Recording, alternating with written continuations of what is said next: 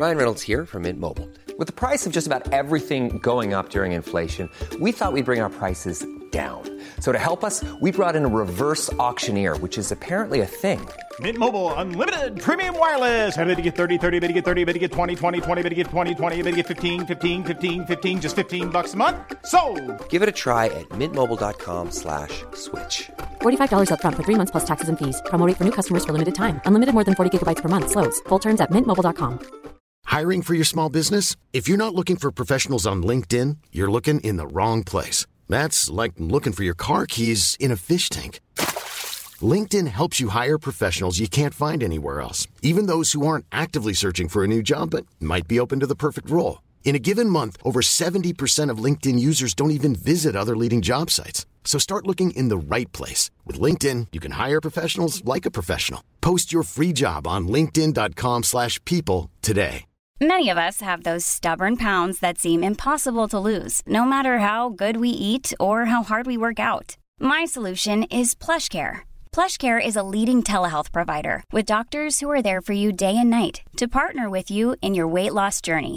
They can prescribe F D A-approved weight loss medications like Wegovy and Zepbound for those who qualify. Plus, they accept most insurance plans. To get started, visit plushcare.com slash weight loss. That's plushcare.com slash weight loss. مفتی صاحب کے official channel Mufti Tariq Masood speeches کو subscribe کریں.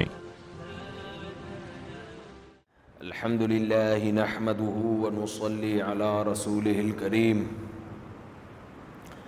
اما بعد فاعوذ باللہ من الشیطان الرجیم. بسم اللہ الرحمن الرحیم.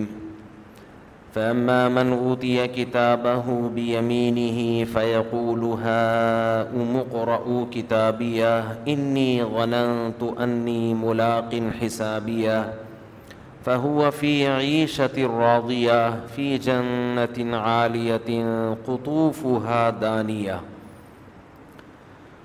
سورہ الحاقہ کی ان آیات پر کئی ہفتوں سے بلکہ رمضان سے پہلے سے درس چل رہا تھا. پچھلے ہفتے بھی کچھ علمی مسائل کا تبصرہ زیادہ ہو گیا. آج انشاءاللہ میں کوشش کرتا ہوں انہی آیات کو میں مکمل کروں. ہمارے پرانے دوست بھی آئے ہوئے ہیں, چھٹی, ساتویں, آٹھویں, نویں, دسویں ہمارے ساتھ رہتے وہ بیٹھے ہوئے ہیں. ناصر بھائی پرانا جو دوست ہوتا ہے نا بچپن کا, اس کو منا کے رکھنا چاہیے کہ وہ آپ کے سارے راز جانتا ہے. ایک دفعہ کسی نے میسج بھیجا کہ اپنے بچپن کے دوست کو کبھی ناراض نہ کرو کیونکہ وہ کمبخت تمہارے سارے راز جانتا ہے. تو ہم لوگ اسکول جایا کرتے تھے, ناصر بھائی بھی ہوتے تھے اور بھی, پیدل جاتے تھے. ہمارا اسکول بہت دور تھا, پی A F base Masroor number دو. تو کافی لمبا پیدل سفر ہوتا تھا, تو اس میں اتنا موٹا بستہ ہم نے لٹکایا ہوا ہوتا تھا. اور اسکول پہنچتے پہنچتے جو شرارتیں ہوتی تھیں, طبیعت سے شرارتیں کرتے ہوئے پہنچتے تھے. ایک دوسرے کی چڑ رکھی ہوئی تھی, چھیڑنا, اس کے شوز اتارنا, پھر پڈا, پھر لڑائی. بعض دفعہ بیچ میں ہی پڈا اسکول پہنچنے سے پہلے ہی لڑائی, پڈا. پھر واپسی پہ اپنا مزہ تھا, پھر پیدل آتے. اب تو بچوں کی وین آتی ہے, مائیں نہلا دھلا کے لپائی پتائی کر کے بٹھایا. وہاں بچوں کو بڑی رسپیکٹ ملتی ہے اسکول میں, کوئی ڈانٹ ڈپٹ نہیں, کوئی مار دھاڑ نہیں, تمیز سے بٹھا کے واپس آ گئے. ناصر بھائی بیٹھے ہوئے ہمارے دوست, ان کو پتہ ہے ہم جاتے ہی پٹتے تھے. ہمارے جو رضا سر تھے نا, سر رضا, وہ پی ٹی ماسٹر تھے. ان کا کام تھا لیٹ آنے والوں کو کوٹنا. تو جیسے ہی پہنچے, ہمیں پتا تھا لیٹ, کیونکہ راستے میں ہم نے شرارتیں اتنی کی ہوتی تھیں, ٹائم پہ پہنچتے ہی نہیں تھے. جیسے ہی پہنچے ہاتھ نکال لیا, ایک ادھر کھایا, ایک ادھر کھایا, ایک ادھر کھایا, یوں کیا, پھر یوں یوں کیا, پھر یوں کیا, پھر ایسے ایسے کیا, ایسے مار پٹ کے چلو گئی. تو کبھی ہمیں ٹیچر کے خلاف کوئی بغاوت کا خیال نہیں آیا, کبھی ہمیں یہ نہیں آیا کہ یہ کیسے ہیں, ٹیچر ہیں بھائی, پٹ گئے, کوئی مسئلہ نہیں ہے یار. قدیر سر آپ کے تھے نا, یاد ہے, وہ سائنسدان کہلاتے تھے. اللہ ان کی مغفرت کرے اگر دنیا سے چلے گئے ہیں اور ہیں تو اللہ ان کی عمر میں برکت دے. بہت پیٹتے تھے, ہوم ورک نہیں کیا اس پہ کوٹائی ہو رہی ہے, بہت طبیعت سے سبھی پٹتے تھے ماشاءاللہ. گھر میں کبھی یہ شکایت نہیں ہوتی کیا ارے ماشاءاللہ ماشاءاللہ آج تو نئے نئے لوگ آ رہے ہیں, آپ یہاں کیسے؟ مولانا شاہد صاحب بھی آئے ہوئے ہیں, اچھا ماشاءاللہ, کیا حال ہے, خیریت سے؟ طبیعت ٹھیک ہے, طبیعت سب سے ماشاءاللہ, تشریف رکھیں, پھر ملتے ہیں انشاءاللہ. تو آج بچے ایسے چھوئی موئی ہیں, کوئی ٹیچر کچھ کہہ دے تو دل پہ لے جاتے ہیں, تبھی تو نفسیاتی بیماریاں پھیل رہی ہیں. بچپن سے کوئی ٹینشن اٹھائی نہیں ہوتی تو بڑے ہو کر ذرا سی ٹینشن برداشت نہیں ہوتی, پاگل ہو جاتے ہیں, بالکل سائیکی ہو جاتے ہیں. کوئی ڈانٹ دیا تو کانپنے لگے, عجیب سی حالت ہو رہی ہے. خیر, تو سورہ الحاقہ پہ درس چل رہا تھا. قرآن کہتا ہے فَأَمَّا مَنْ أُوتِيَ كِتَابَهُ بِيَمِينِهِ. دیکھو اس کا مذہب سے بھی بڑا گہرا دخل ہے. جو آدمی مشکلات برداشت کرنے کا عادی نہیں ہوتا, پٹا نہیں ہوتا, وہ مذہب پہ بھی نہیں چل سکتا. مذہب پہ کہاں سے چلے گا وہ؟ مذہب میں بھی تو پابندیاں ہیں نا, جگہ جگہ اپنی خواہشات کو قربان کرنا پڑتا ہے. تو جس میں برداشت کی طاقت نہیں ہے وہ کیسے اللہ کے حقوق پورے کرے گا, وہ کیسے بندوں کے حقوق پورے کرے گا؟ وہ تو کچھ بھی نہیں کرے گا, وہ معاشرے میں عضو معطل, وہ صرف خواہشات کا غلام بنے گا, خواہشات پوری کرے گا, اس کے علاوہ کچھ بھی نہیں. وہ چاہے گا یہ بھی مل جائے, یہ بھی مل جائے, یہ بھی مل جائے. تو بچپن میں بہن بھائی آپس میں لڑتے ہیں تو ان میں کانفیڈنس پیدا ہوتا ہے, برداشت پیدا ہوتی ہے. بچپن سے ہی ایک بچہ پال لیا, ساری خواہشات اس کی پوری ہو رہی ہیں, وہ بھی بیچارہ خطرہ ہوتا ہے اس بات کا کہ اس میں بھی برداشت نہ ہو. تو اللہ فرماتے ہیں فَأَمَّا مَنْ أُوتِيَ كِتَابَهُ بِيَمِينِهِ. ایک دن حساب و کتاب کا آئے گا. کافر کہتا ہے نہیں آئے گا, اسلام کہتا ہے آئے گا. پھر اسلام کہتا ہے جو کامیاب لوگ ہوں گے ان کا اعمال نامہ ان کے دائیں ہاتھ میں دیا جائے گا. جس کو اعمال نامہ دائیں ہاتھ میں دے دیا گیا, یہ کتنی بڑی, دیکھیں اس وقت کیسا سسپینس ہوگا نا, ایک تجسس ہوگا. دنیا میں جب ہمارا رزلٹ اناؤنس ہوتا ہے, ہمارا تو پتہ ہوتا تھا کوئی خاص نمبر آئیں گے نہیں ہمارے, بس ٹھیک. میرا بی گریڈ آیا تھا میٹرک میں, میں اتنا خوش ہوا کیونکہ حرکتیں بی گریڈ والی تھی نہیں, لیکن بی گریڈ آ گیا, واہ بھائی واہ. نائنتھ میں بھی ایسا ہی ہو گیا تھا. تو اس پہ اتنا تجسس ہوتا تھا, یار کیا کیا ہے, پاس بھی ہوئے کہ نہیں ہوئے. آپ کوئی انٹرویو دینے کے لیے جاتے ہیں, جاب کا اناؤنسمنٹ ہوتی ہے, ایک عجیب سی دل میں, دل کی حرکت تیز ہو جاتی ہے, یار پتہ نہیں کیا ہوا ہوئے. تو سوچیں اس وقت جب رزلٹ اناؤنس ہوگا, ہمیشہ کی کامیابی یا ہمیشہ کی ناکامی, کیا حالت ہوگی انسان کی, پتہ نہیں کیا ہوگا میرا. تبھی تو حدیث میں آتا ہے کہ صحیح حدیث ہے کہ لوگ پیغمبروں کے پاس جائیں گے, سب سے پہلے آدم علیہ السلام کے پاس جائیں گے کہ آپ کچھ اللہ سے ہمارے لیے درخواست کریں کہ اللہ حساب و کتاب شروع کرے, اس دن کی سختی کو کم کرے. تو حضرت آدم کیا کہیں گے؟ نفسی نفسی, مجھے کس کی فکر ہے؟ میری فکر. وہ تو اللہ کے پیغمبر ہیں, انہیں فکر ہوگی بھائی میں پہلے, میری پہلے کامیابی کا اعلان ہو جائے, اس کے بعد میں ریلیکس ہو جاؤں گا, پھر میں کروں گا جو کرنا ہے, پہلے مجھے تو پتہ چلے میرا کیا ہونے والا ہے. کیوں آدم علیہ السلام کہیں گے بھائی مجھ سے خطا ہوئی تھی, میں نے جنت کا پھل کھا لیا تھا, ٹھیک ہے اللہ نے معاف کر دیا, قرآن میں بیان کر دیا, لیکن اصل حساب کتاب کا دن تو آج ہے, اصل تو دن آج ہے, کہیں میں پکڑ نہ لیا جاؤں.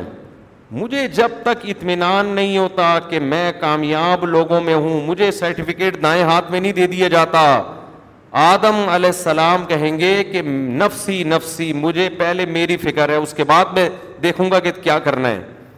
اللہ سے مجھے یہ اطمینان دلوا دو کہ میرا اعمال نامہ دائیں ہاتھ میں اور میں کامیاب. حالانکہ پیغمبر تو یقینی کامیاب ہیں. لوگ حضرت آدم کے پاس جا کے کیا کہیں گے؟ آپ سب کے باپ ہو، اس لیے آپ کا حق ہے، آپ کا رائٹ ہے کہ آپ سفارش کریں اللہ سے ہمارے لیے. اور سفارش کیا کریں کہ اللہ حساب و کتاب شروع کر لے. حساب و کتاب کا انتظار بڑا ٹف ہوگا. آدم علیہ السلام سے مایوس ہو جائیں گے تو ابراہیم علیہ السلام کے پاس جائیں گے.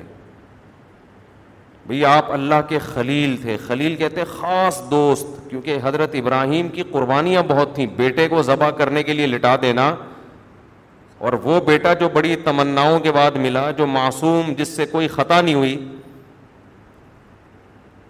اس کو اللہ کے حکم پہ ذبح کرنے کے لیے لٹا دینا اور پوری قوم کو چھوڑ دینا. اپنی محبوب بیوی حضرت ہاجرہ، جن کا کوئی قصور نہیں، ان کو کھلے ریگستان میں اللہ کے حکم پہ چھوڑ کے آ جانا. کوئی پتہ نہیں بھوک پیاس سے موت ہو کیا ہو، اور چھوٹا بچہ بھی یہ دودھ پیتا. بڑی بڑی قربانی اللہ نے حضرت ابراہیم سے لیں. وَإِذِ ابْتَلَىٰ إِبْرَاهِيمَ رَبُّهُ بِكَلِمَاتٍ، قرآن کہتا ہے وہ وقت یاد کرنے کے قابل ہے جب ابراہیم کے رب نے بِكَلِمَاتٍ، چند باتوں میں ابراہیم کو آزمایا، چند باتوں میں ابراہیم کو ابتلا کہتے ہیں، سخت جھنجھوڑا. ایک امتحان یہ ہوتا ہے پیپر لا کے رکھ دیا، یہ اس کو جھنجھوڑنا نہیں کہتے، ایک ہوتا ہے ٹینشنوں میں ڈال دیا. قرآن کہتا ہے کامیاب نہیں ہوئے، فَأَتَمَّهُنَّ، کامل طریقے سے پورا کیا، سو بٹا سو نمبر لیے، ایسے کامیاب ہوئے. ذرا بھی چونو چرا نہیں، ذرا بھی نہیں کہ اللہ یہ تو کیوں حکم دے رہا ہے مجھے، اس کی کوئی حکمت، کوئی مصلحت، کوئی وجہ، کوئی ریزن. تو مجھے کہہ رہا ہے میں اپنے سات سال کا بیٹا جو انگلی پکڑ کے چلنے کے قابل ہوا، اور یہ وہ بیٹا ہے جو ریگستان میں تو نے بھوک اور پیاس میں تڑپتے ہوئے بچایا تھا، جس کے گھٹنوں سے تو نے زمزم کے چشمے جاری کیے. تو اے اللہ اس بچے کا قصور کیا ہے؟ اتنی مشکلات سے تو نے تو مجھ سے بڑے بڑے وعدے کیے ہیں، میں اس کو کیسے ذبح کر دوں؟ پھر بھی تیرا آرڈر ہے تو میں کر دیتا ہوں. یہ نہیں، یہ اسٹائل، یہ انداز بولو نہیں. اسلام کی جو دعوت ہے نا وہ بالکل کلیئر ہے. بھائی اللہ کے بن جاؤ، پورے بن جاؤ اللہ کے، پھر لاجک نہیں چلے گی. پرسوں میں سن رہا ہوں کسی اسکالر کو، اس کی اتنی اتنی داڑھی. چل بھائی تیری داڑھی چھوٹی ہے، کچھ لوگ پورا عمل کرتے ہیں، کچھ پورا عمل نہیں کرتے. وہ اپنا قصہ بیان کر رہے ہیں، مجھے بیان کے لیے بلایا گیا تو لوگوں نے میری داڑھی پہ اعتراض کیا. یہ مذہبی اسکالر نے اتنی اتنی داڑھی رکھی ہوئی ہے. تو میں نے کہا یہ داڑھی تھوڑی پورا اسلام ہے. پھر ایکچولی کر کر کے نا داڑھی کا بیڑا غرق کر دیا. داڑھی کا کیا کر دیا؟ کیا مطلب اسلام میں اتنی لمبی داڑھی کوئی ضروری نہیں ہے، یہ تو اس زمانے کا کلچر تھا، یہ تو یوں تھا، تو یہ تو یوں تھا، تو داڑھی تو داڑھی اتنی بھی کافی ہے، کوئی وغیرہ وغیرہ دلائل کے اپنی طرف سے، جیسے غامدی صاحب شروع کرتے ہیں. مجھے خیال ہوا ذرا بھی خدا کا خوف نہیں ہے، ذرا بھی اللہ کا. دین میں تحریف اتنے آرام سے کرتا، ہر ٹچا اٹھ کے مسئلے بیان کر رہا ہے. وہ صاحب بھی ینگ جوان آدمی، کہیں کسی یونیورسٹی سے تھوڑا سا اسلام پڑھ لیا، کہیں ایم اے اسلامیات کر لیا، کہیں خود سے کچھ کتابیں پڑھ لیں، اور ایسے فتوے دے رہے ہیں. پوری امت ایک طرف اور آپ کا فتویٰ ایک طرف. صحیح بخاری، صحیح مسلم کی حدیث، آف اللحا، داڑھی بڑھاؤ، رکھو نہیں بلکہ بڑھاؤ. وقص الشوارب، اعفا کا ذکر آ رہا ہے، بڑھاؤ بڑھاؤ. تمام پیغمبروں نے داڑھی بڑھائی ہے، تمام صحابہ، تابعین، محدثین. اسلامی تاریخ میں کوئی ایک اسلامی ہیرو دکھاؤ جس کی چھوٹی داڑھی ہو. محمود غزنوی، محمد بن قاسم، ٹیپو سلطان، جتنے بڑے بڑے سلطان محمد فاتح، جتنے تاریخ میں بڑے بڑے لوگ آئے ہیں. امام بخاری، امام مسلم، امام نسائی، امام ابن ماجہ. تو جتنے بھی بڑے بڑے محدثین ابو حنیفہ، شافی، مالک، احمد ابن حنبل، سفیان سوری، عبداللہ بن مسعود، عبداللہ بن عباس، صحابہ کیا ہے، حضرت اکرمہ، حضرت مجاہد، تابعین، عبداللہ بن مبارک، کوئی ایک ایسا نہیں ہے جس کی داڑھی چھوٹی ہو، کٹی بھی تو دور، منڈوائی بھی تو دور کی بات. تو آپ بول لو بھائی مجھ سے نہیں رکھی جا رہی، میں مولا ملا ملا لگ رہا ہوں، میں ابھی اتنا دین افورڈ نہیں کر سکتا، بس میں نماز پڑھ لیتا ہوں اللہ سے. ٹھیک ہے یار، کوئی پورا عمل کر رہا ہے، کوئی آدھا عمل کر رہا ہے. یہ جو بار بار میں کہتا ہوں نا تقلید تقلید، ایک فقہ کو فالو ایک فقہ کو فالو، لوگ سمجھتے ہیں ہمیں کوئی حنفیت کا ہیضہ ہو گیا ہے، یہ فقہ حنفی کو ہم دنیا میں نافذ کرنا چاہتے ہیں یا تھوپنا چاہتے ہیں، ساری دنیا پہ حنفی بن جاؤ. یہ نہیں ہے، خدا کی قسم ہمارا مقصد یہ نہیں ہے. ہم دیکھ رہے ہیں کہ جب آپ ان چاروں فقہ سے نکلتے ہو تو مادر پدر آزاد، پھر آگے لمبی لائن ہے گمراہی کی. کوئی بھی قرآن و حدیث کا لیبل لگا کے آپ کو کہاں سے کہاں لے جائے گا، کہاں سے کہاں لے جائے گا. میرے تو بہت سے دوست اہل حدیث ہیں، میں ان سے کہتا ہوں ٹھیک ہے آپ آپ قرآن و سنت کو فالو کر رہے ہو، امت سے ہٹے نہیں ہو، آپ امام کے پیچھے فاتحہ پڑھ لیتے ہو، چلو امام شافی بھی پڑھ لیتے ہیں، کوئی اتنا بڑا مسئلہ نہیں ہے. آپ رفع الیدین کر رہے ہو، چلو امام احمد بن حنبل، امام شافی بھی رفع الیدین کے قائل. یہ اختلاف اسلام سے باہر نہیں ہے، یہ اندر ہی ہے، اس اسلام کی باؤنڈری کے اندر ہی ہے. لیکن آپ کے بیسک اصول کیا ہیں؟ شافی تو پابند ہے، وہ کہے گا بھائی میں سب چاروں فقہ کو صحیح سمجھتا ہوں، فقہ شافی سے باہر نہیں نکلوں گا، وہ تو پابند ہے. اس کی اولاد گمراہ نہیں ہوگی، ہونی ہوتی تو چودہ سو تیرہ سو سال ہو گئے نا امام شافی کے فقہ کو مدون ہوئے ہوئے، بارہ سو سال ہو گئے، اب تک گمراہ نہیں ہوئے.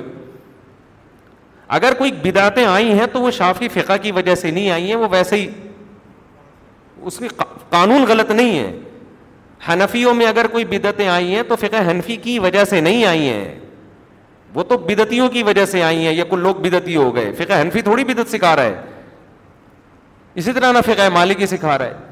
لیکن میں اہل حدیث بھائیوں سے کہتا ہوں یار آپ ٹھیک ہے، آپ کی حد تک سمجھ میں آ رہا ہے، آپ کے جو اختلافات ہیں وہ امت سے ہٹ کر نہیں ہیں، کہیں نہ کہیں مل جاتے ہیں. لیکن آپ آگے نسل کو روکو گے کیسے؟ قرآن و حدیث کے نام پہ تو غامدی بھی قرآن حدیث کی بات کر رہا ہے، اور مشہور زمانہ وہ بھی قرآن حدیث کی بات کر رہے ہیں. قرآن حدیث کے نام پہ حضرت معاویہ کو برا بلا کہنا شروع کر دیا، قرآن حدیث کے نام پہ امت کے اجماعی مسائل کا انکار شروع کر دیا. لوگوں نے، اہل حدیث نے قرآن حدیث کا لیبل لگایا، تین طلاق کو ایک کہنا شروع کر دیا. کتنا امت کو گمراہ کیا، کتنی لوگوں کے ناجائز جو طلاقیں ہو چکی تھی ان کو کیا کر دیا، جوڑ دیا رشتوں میں. اب اہل حدیث جو زیادہ اسٹڈی کر رہے ہیں وہ کہہ رہے ہیں یار یہ کیا ہے، غلطی ہوئی ہم سے، تین تو تین ہوتی ہیں. اب اس فتوے کو بھی چھپا رہے ہیں.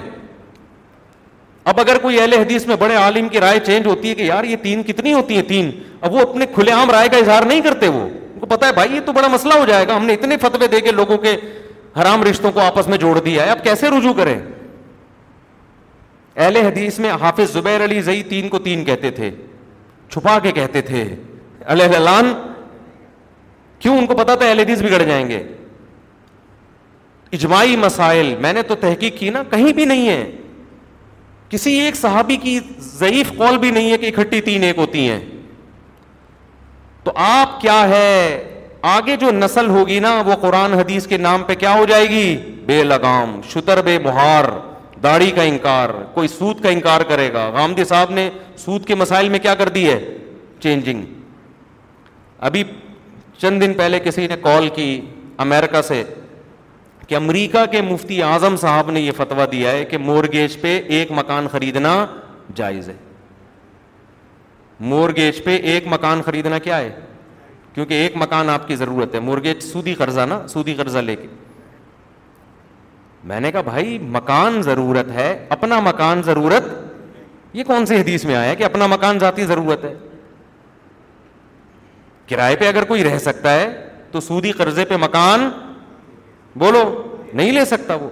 لیکن فتویٰ آ گیا، اور فتویٰ بھی مفتی اعظم امریکہ. اب کیا پتہ چلے گا یہ صاحب مفتی اعظم ہیں بھی کہ نہیں ہیں، یہ فیصلہ کون کرے گا بیٹھ کے؟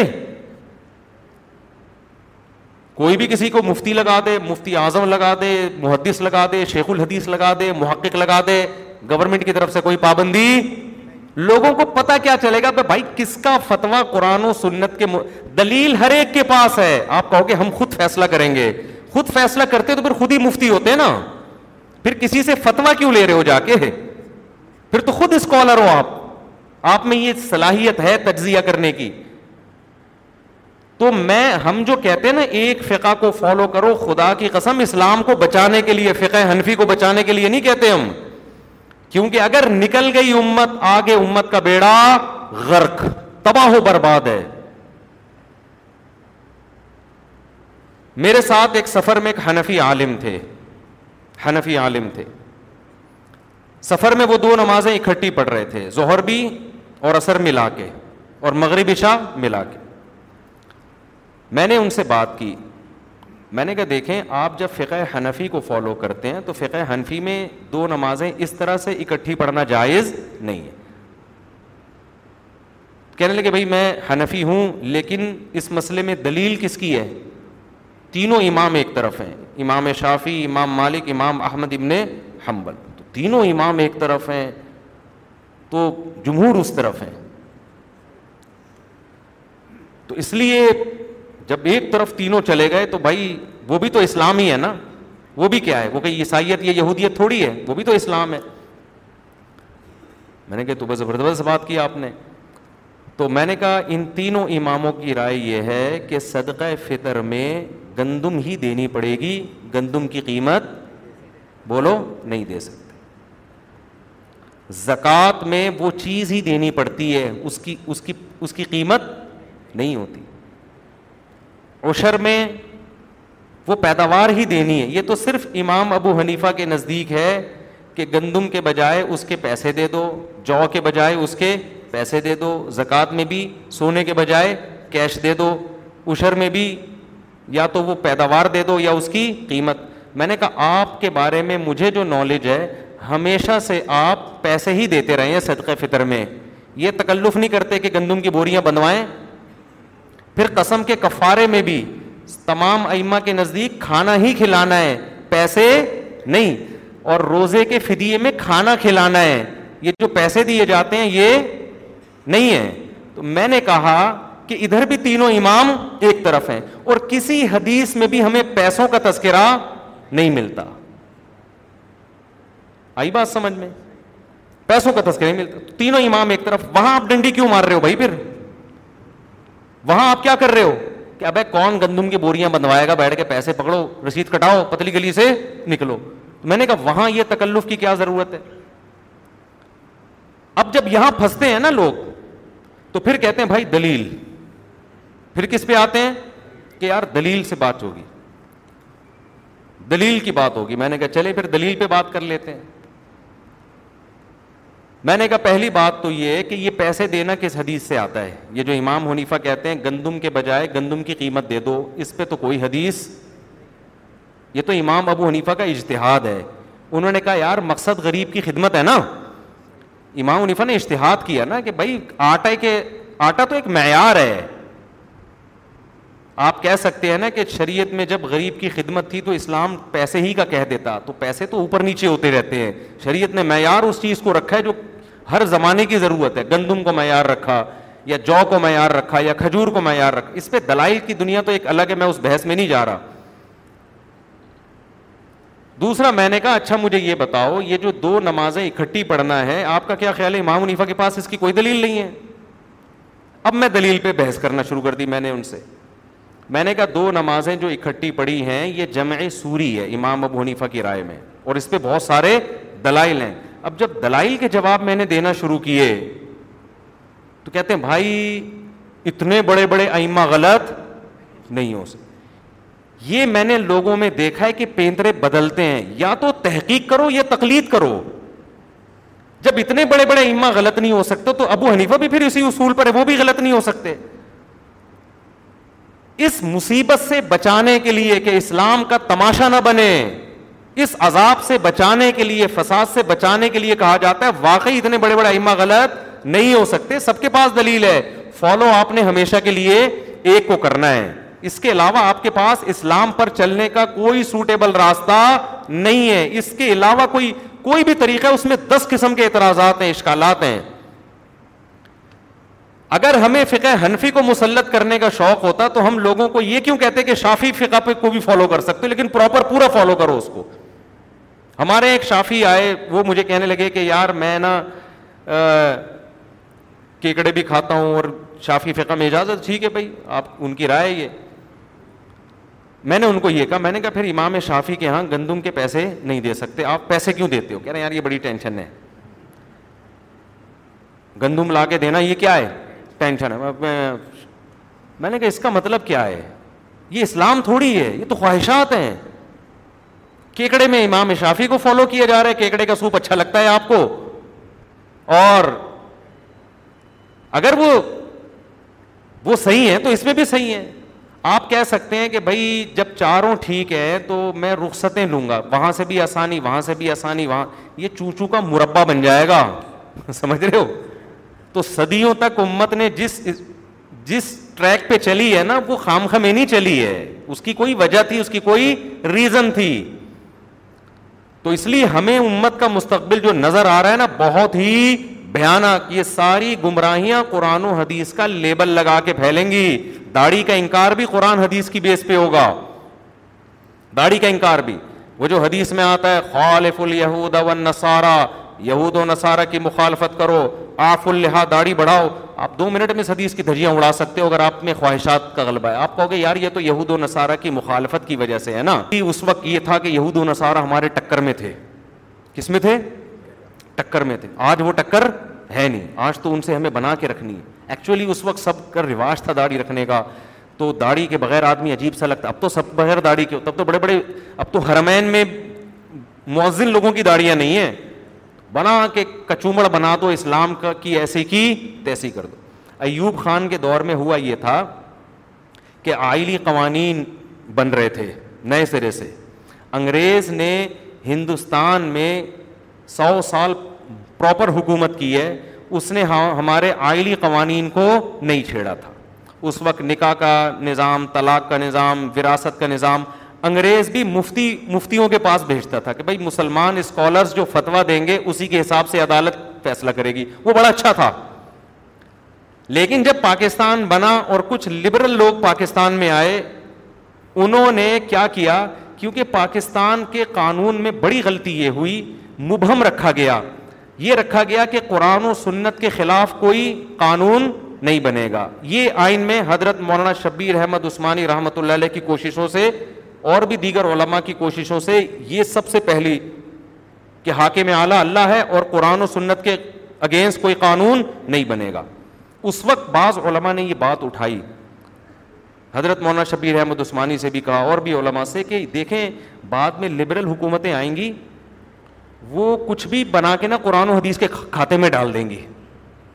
لہذا پاکستان میں نائنٹی نائن پرسنٹ سنی جو ہے وہ حنفی ہیں, تو یہ الفاظ آئین میں بڑھا دیے جائیں کہ فقہ حنفی کے خلاف قانون نہیں بنے گا. اس کا فائدہ یہ ہوگا کہ فقہ حنفی میں تو آگے تشریحات ہیں نا, اس میں تو یہ کہ داڑھی ہے, نکاح طلاق کے حکم, وہ تو لاء میں جب آپ جاتے ہیں فقہ میں, وہ تو ایک ایک چیز کو ڈیفائن کر دیا انہوں نے. کچھ لوگ جو فقہ حنفی کے خلاف عبارتیں پیش کرتے ہیں نا کہ فتاویٰ فلاں میں یہ لکھا ہے, تو وہ وہ ایسی باتیں ہوتی ہیں جن میں فقہ حنفی پہ فتویٰ نہیں ہوتا. خوب سمجھ لیں, وہ فقہ حنفی لکھی ہوئی, ہر ہر لکھی ہوئی چیز فقہ حنفی نہیں ہوتی. خیر, اس وقت علماء نے یہ مطالبہ کیا, لیکن اس مطالبے کو نہیں سنا گیا. نتیجہ کیا نکلا کہ بھائی نہیں فقہ حنفی نہیں, بس قرآن و سنت. اس کا رزلٹ اب سامنے آ رہا ہے, حکومت کو جو الٹا قانون بنا کے نافذ کرنا ہوتا ہے وہ اپنی مرضی کے مفتی لا کے قرآن و سنت کا لیبل لگا کے مارکیٹ میں چلا دیتی. افغانستان میں یہ نہیں ہو سکتا, سعودی عرب میں یہ نہیں ہو سکتا. سعودی عرب میں جتنے بھی اسکالرز آئے اس میں لاء میں ہے کہ فقہ حنبلی ہے. سمجھ رہے ہیں؟ لاء میں کیا ہے؟ فقہ حنبلی. تو قرآن و حدیث کی وہ تشریح جو فقہ حنبلی میں, اس کو معتبر مانا جائے گا. لہذا سعودی عرب میں عدالتی قانون چینج نہیں ہو سکا, انہوں نے نکل نہیں سکے اس سے نا وہ, ورنہ وہاں بھی نئے نئے بادشاہ اپنی مرضی کے مفتی کو بٹھاتا, جو ایوب خان نے کیا. اب ایوب خان نے کیا کیا وہ میں آپ کو بتا رہا ہوں. بادشاہ اپنی مرضی کے مفتی کو بٹھا کے اس کو مشرف با اسلام کر دیتا, ہر غلط قانون پر اسلام کا لیبل لگا کے مارکیٹ میں اس کو چلا دیتے, چلو بھائی, تو سارا بیڑا غرق ہو جاتا. تو کیا ہوا ہے جنرل ایوب کے دور میں جب آئلی قوانین نئے سرے سے بننا شروع ہوئے تو جنرل ایوب نے سب سے پہلے تو یہ کیا کہ کیونکہ وہ ذرا سیکولر قسم کے آدمی تھے تو انہوں نے کہا انہوں نے کہا یار یہ تو عجیب سے قوانین ہے کہ مرد کے پاس ڈیورس کا حق ہے, عورت کے پاس نہیں ہے, پھر اس میں جو ہے وہ دوسری شادی پر بھی پابندی لگانی ہے. تو کیا کیا کہ پاکستان کے علماء سے, جس میں حضرت مفتی ولی حسن ٹونکی رحمۃ اللہ علیہ, حضرت مفتی محمد شفیع صاحب رحمۃ اللہ علیہ, بڑے بڑے چوٹی کے علامے موجود تھے, ان سے رابطہ کیا گیا تو انہوں نے قرآن و حدیث کی روشنی میں بتا دیا بھائی ڈیورس کا حق کس کے پاس ہے, مرد کے پاس, عورت کے پاس بولو نہیں ہے.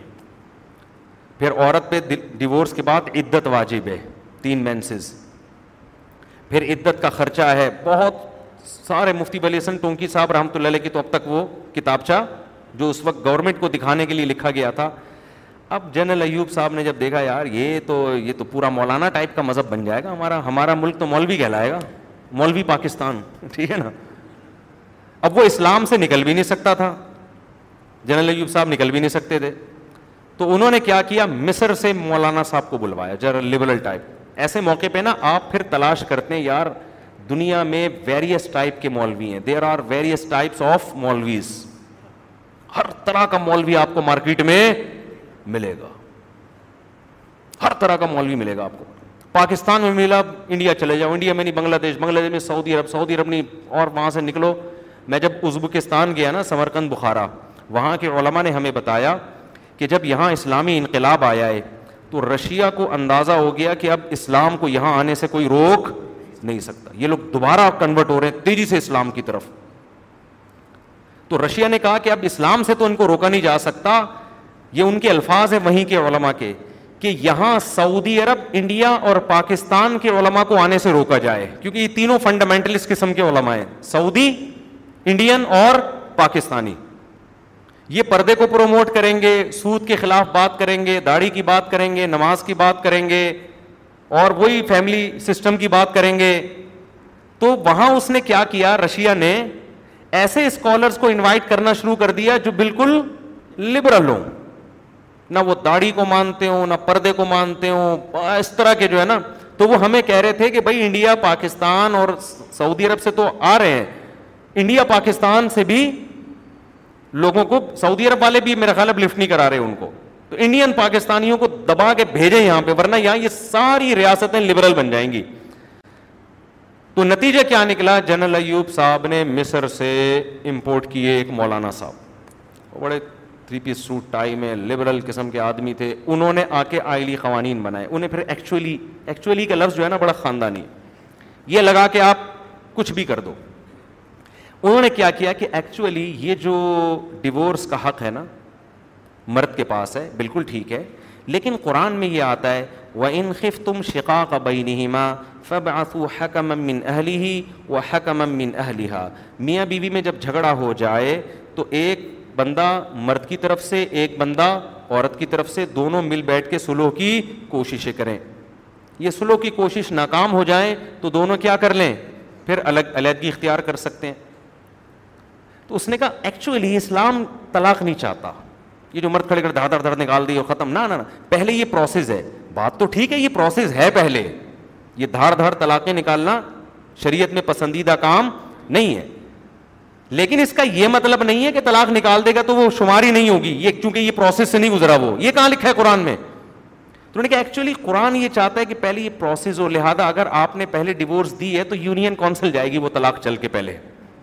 اب قانون میں یہی ہے کہ یونین کونسل وہ وہ حکم ہے جو دونوں خاندانوں کو آپس میں ملائے گی, وہ سمجھے گی ہاں بھائی یہ ڈیورس بنتی ہے تو اس کو نافذ کرے گی, ورنہ پتلی گلی سے نکلو یہاں سے.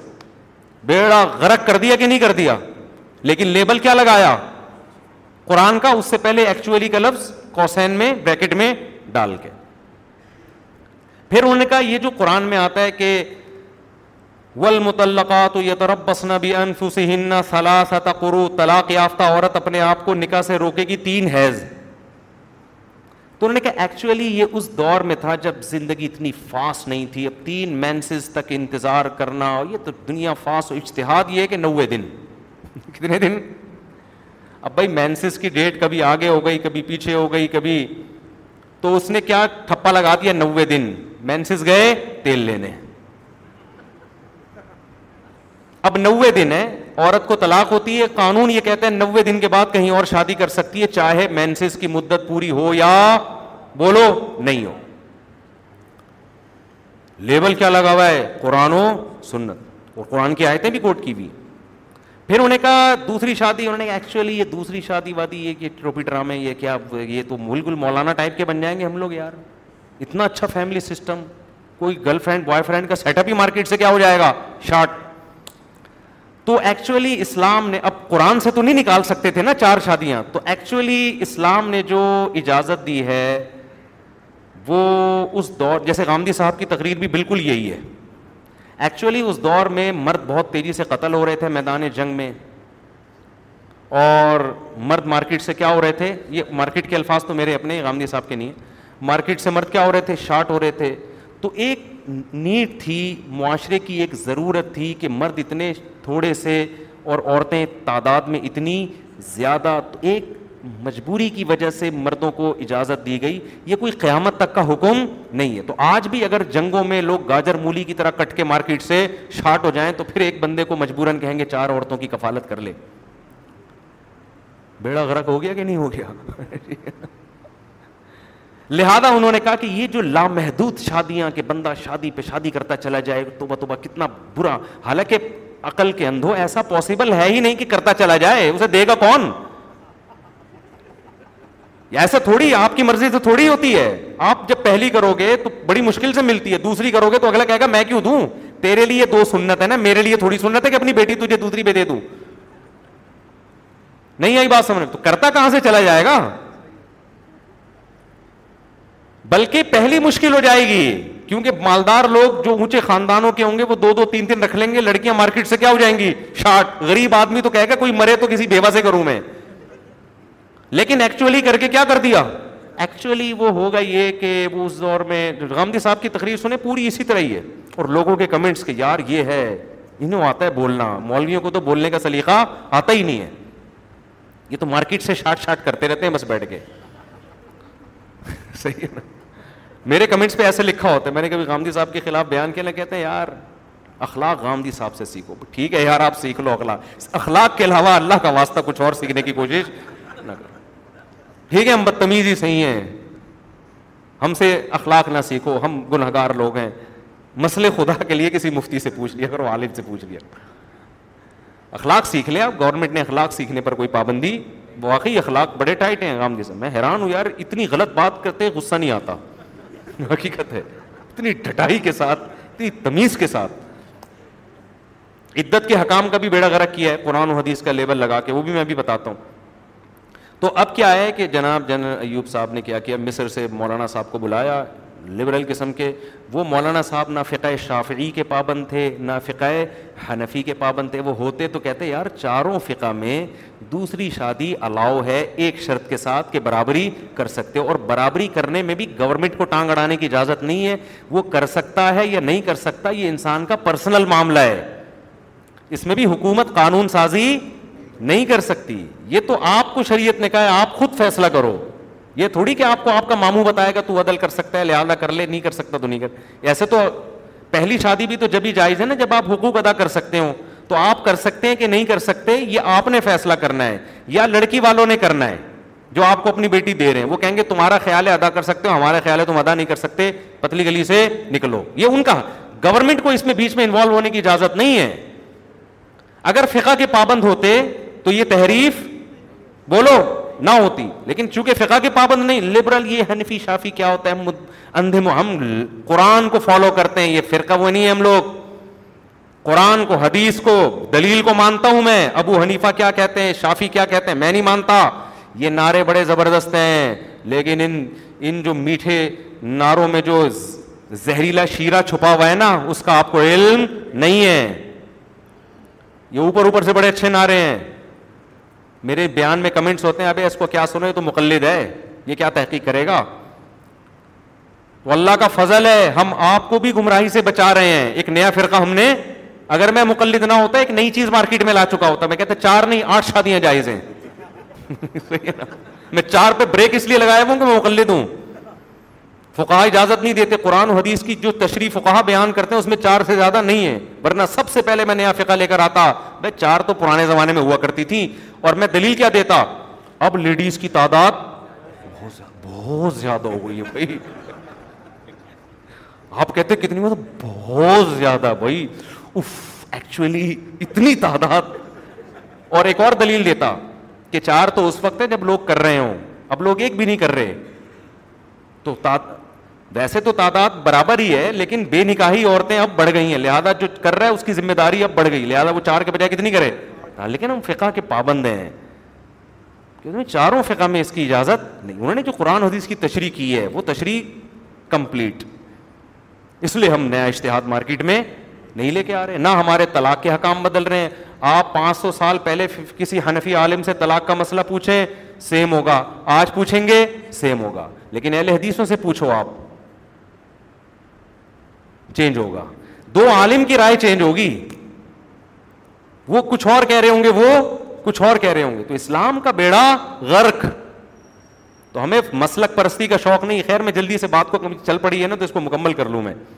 تو جناب انہوں نے ایکچولی کر کے ایوب خان نے کہا کہ ایکچولی دوسری شادی کے چونکہ فسادات بھی ہیں تو اس کو کنٹرول کرتے کرتے یہ کر دیا کہ بھائی اب کیا کنٹرول کریں, پہلی بیوی کی اجازت ضروری ہے. بس وہ اگر یہ سمجھتی ہے کہ مجھے نقصان نہیں ہو رہا, کوئی بیوہ معاشرے میں ایسی ہے ایکچولی کر کے اس کی پرمیشن, وہ پاگل ہے جو تمہیں پرمیشن دے گی بھائی.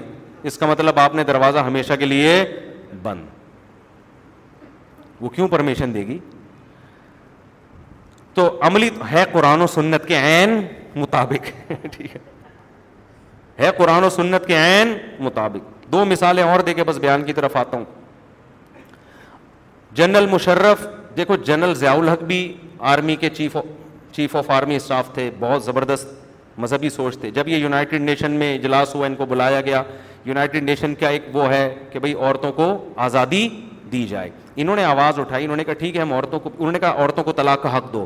انہوں نے کہا ٹھیک ہے دیں گے, لیکن اتنا جتنا اسلام اجازت ہمیں دے گا. اس طرح کے کچھ کر کے آ گئے جنرل ضیاء نے. لہذا عورت کو خلا کا حق دیا گیا, لیکن اس خلا میں شرطیں وہی تھیں جو فقہا بیان کرتے ہیں. فسخ نکاح کا عدالت کو حق دیا گیا, لیکن اس کی شرطیں وہ تھیں جو فقہا نے کتابوں میں لکھی ہیں. جج آزاد نہیں تھا کہ جو عورت جائے گی خلا کی ڈگری پکڑا کے چل بھائی نکل لے یہاں سے, ایسا نہیں تھا. لیکن جنرل مشرف چونکہ لبرل آدمی تھے, انہوں نے کیا کیا, انہوں نے قرآن و سنت کا لیبل لگا کے عورت کو طلاق کا حق دیا کہ جیسے مرد طلاق دے سکتا ہے عورت بھی طلاق اپنے اوپر واقع کر سکتی ہے. لیکن قرآن و سنت میں ایسی کوئی آیت نہیں ہے, کوئی حدیث نہیں ہے جس سے یہ پتہ چلتا ہو کہ عورت بھی اپنے اوپر طلاق واقع کر سکتی ہے, جب تک مرد نہ, جب تک اس کو اختیار نہ دیا ہو. تو خلا کا لفظ مل گیا مارکیٹ میں. قرآن میں آتا ہے کہ اگر دونوں حدود اللہ پہ قائم نہیں رہ سکتے تو عورت کے لیے جائز ہے کہ وہ مرد سے کیا لے لے, خلا لے لے. اب اس کی تشریح کہاں ہے؟ فقہ کی کتابوں میں, حدیث میں. اس میں تعویلات کر کر کے کیا کیا, نتیجہ یہ نکلا کہ عورت کو طلاق کا حق دیا جا رہا ہے, لیبل اس پہ کیا لگایا جا رہا ہے, عدالت سے خلا لے رہی ہے.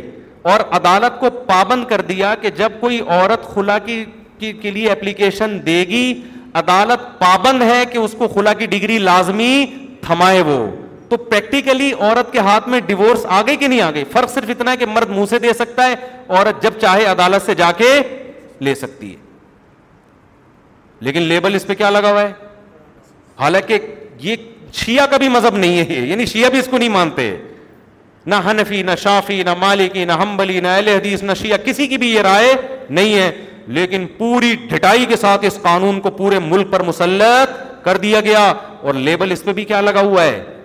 جب جج خلا کی ڈگری دیتا ہے آیتیں لکھی ہوئی ہوتی ہیں, وکیل جب دیتا ہے دلائل, جب جج کے سامنے پیش کرتا ہے قرآن مجید کی آیتیں, یہ لکھا ہوتا ہے دونوں اللہ کی حدود پر قائم نہیں رہ سکتے. یہ جو سورہ بقرہ ہے نا کہ اگر اللہ کی حدود پہ قائم نہیں رہ سکتے تو علیحدگی اختیار کر لے, تو چونکہ دونوں نہیں رہ سکتے لہذا اس آیت کی روشنی میں ان کو کیا کیا جا رہا ہے, علیحدہ. بیڑا غرق کر دیا کہ نہیں کر دیا؟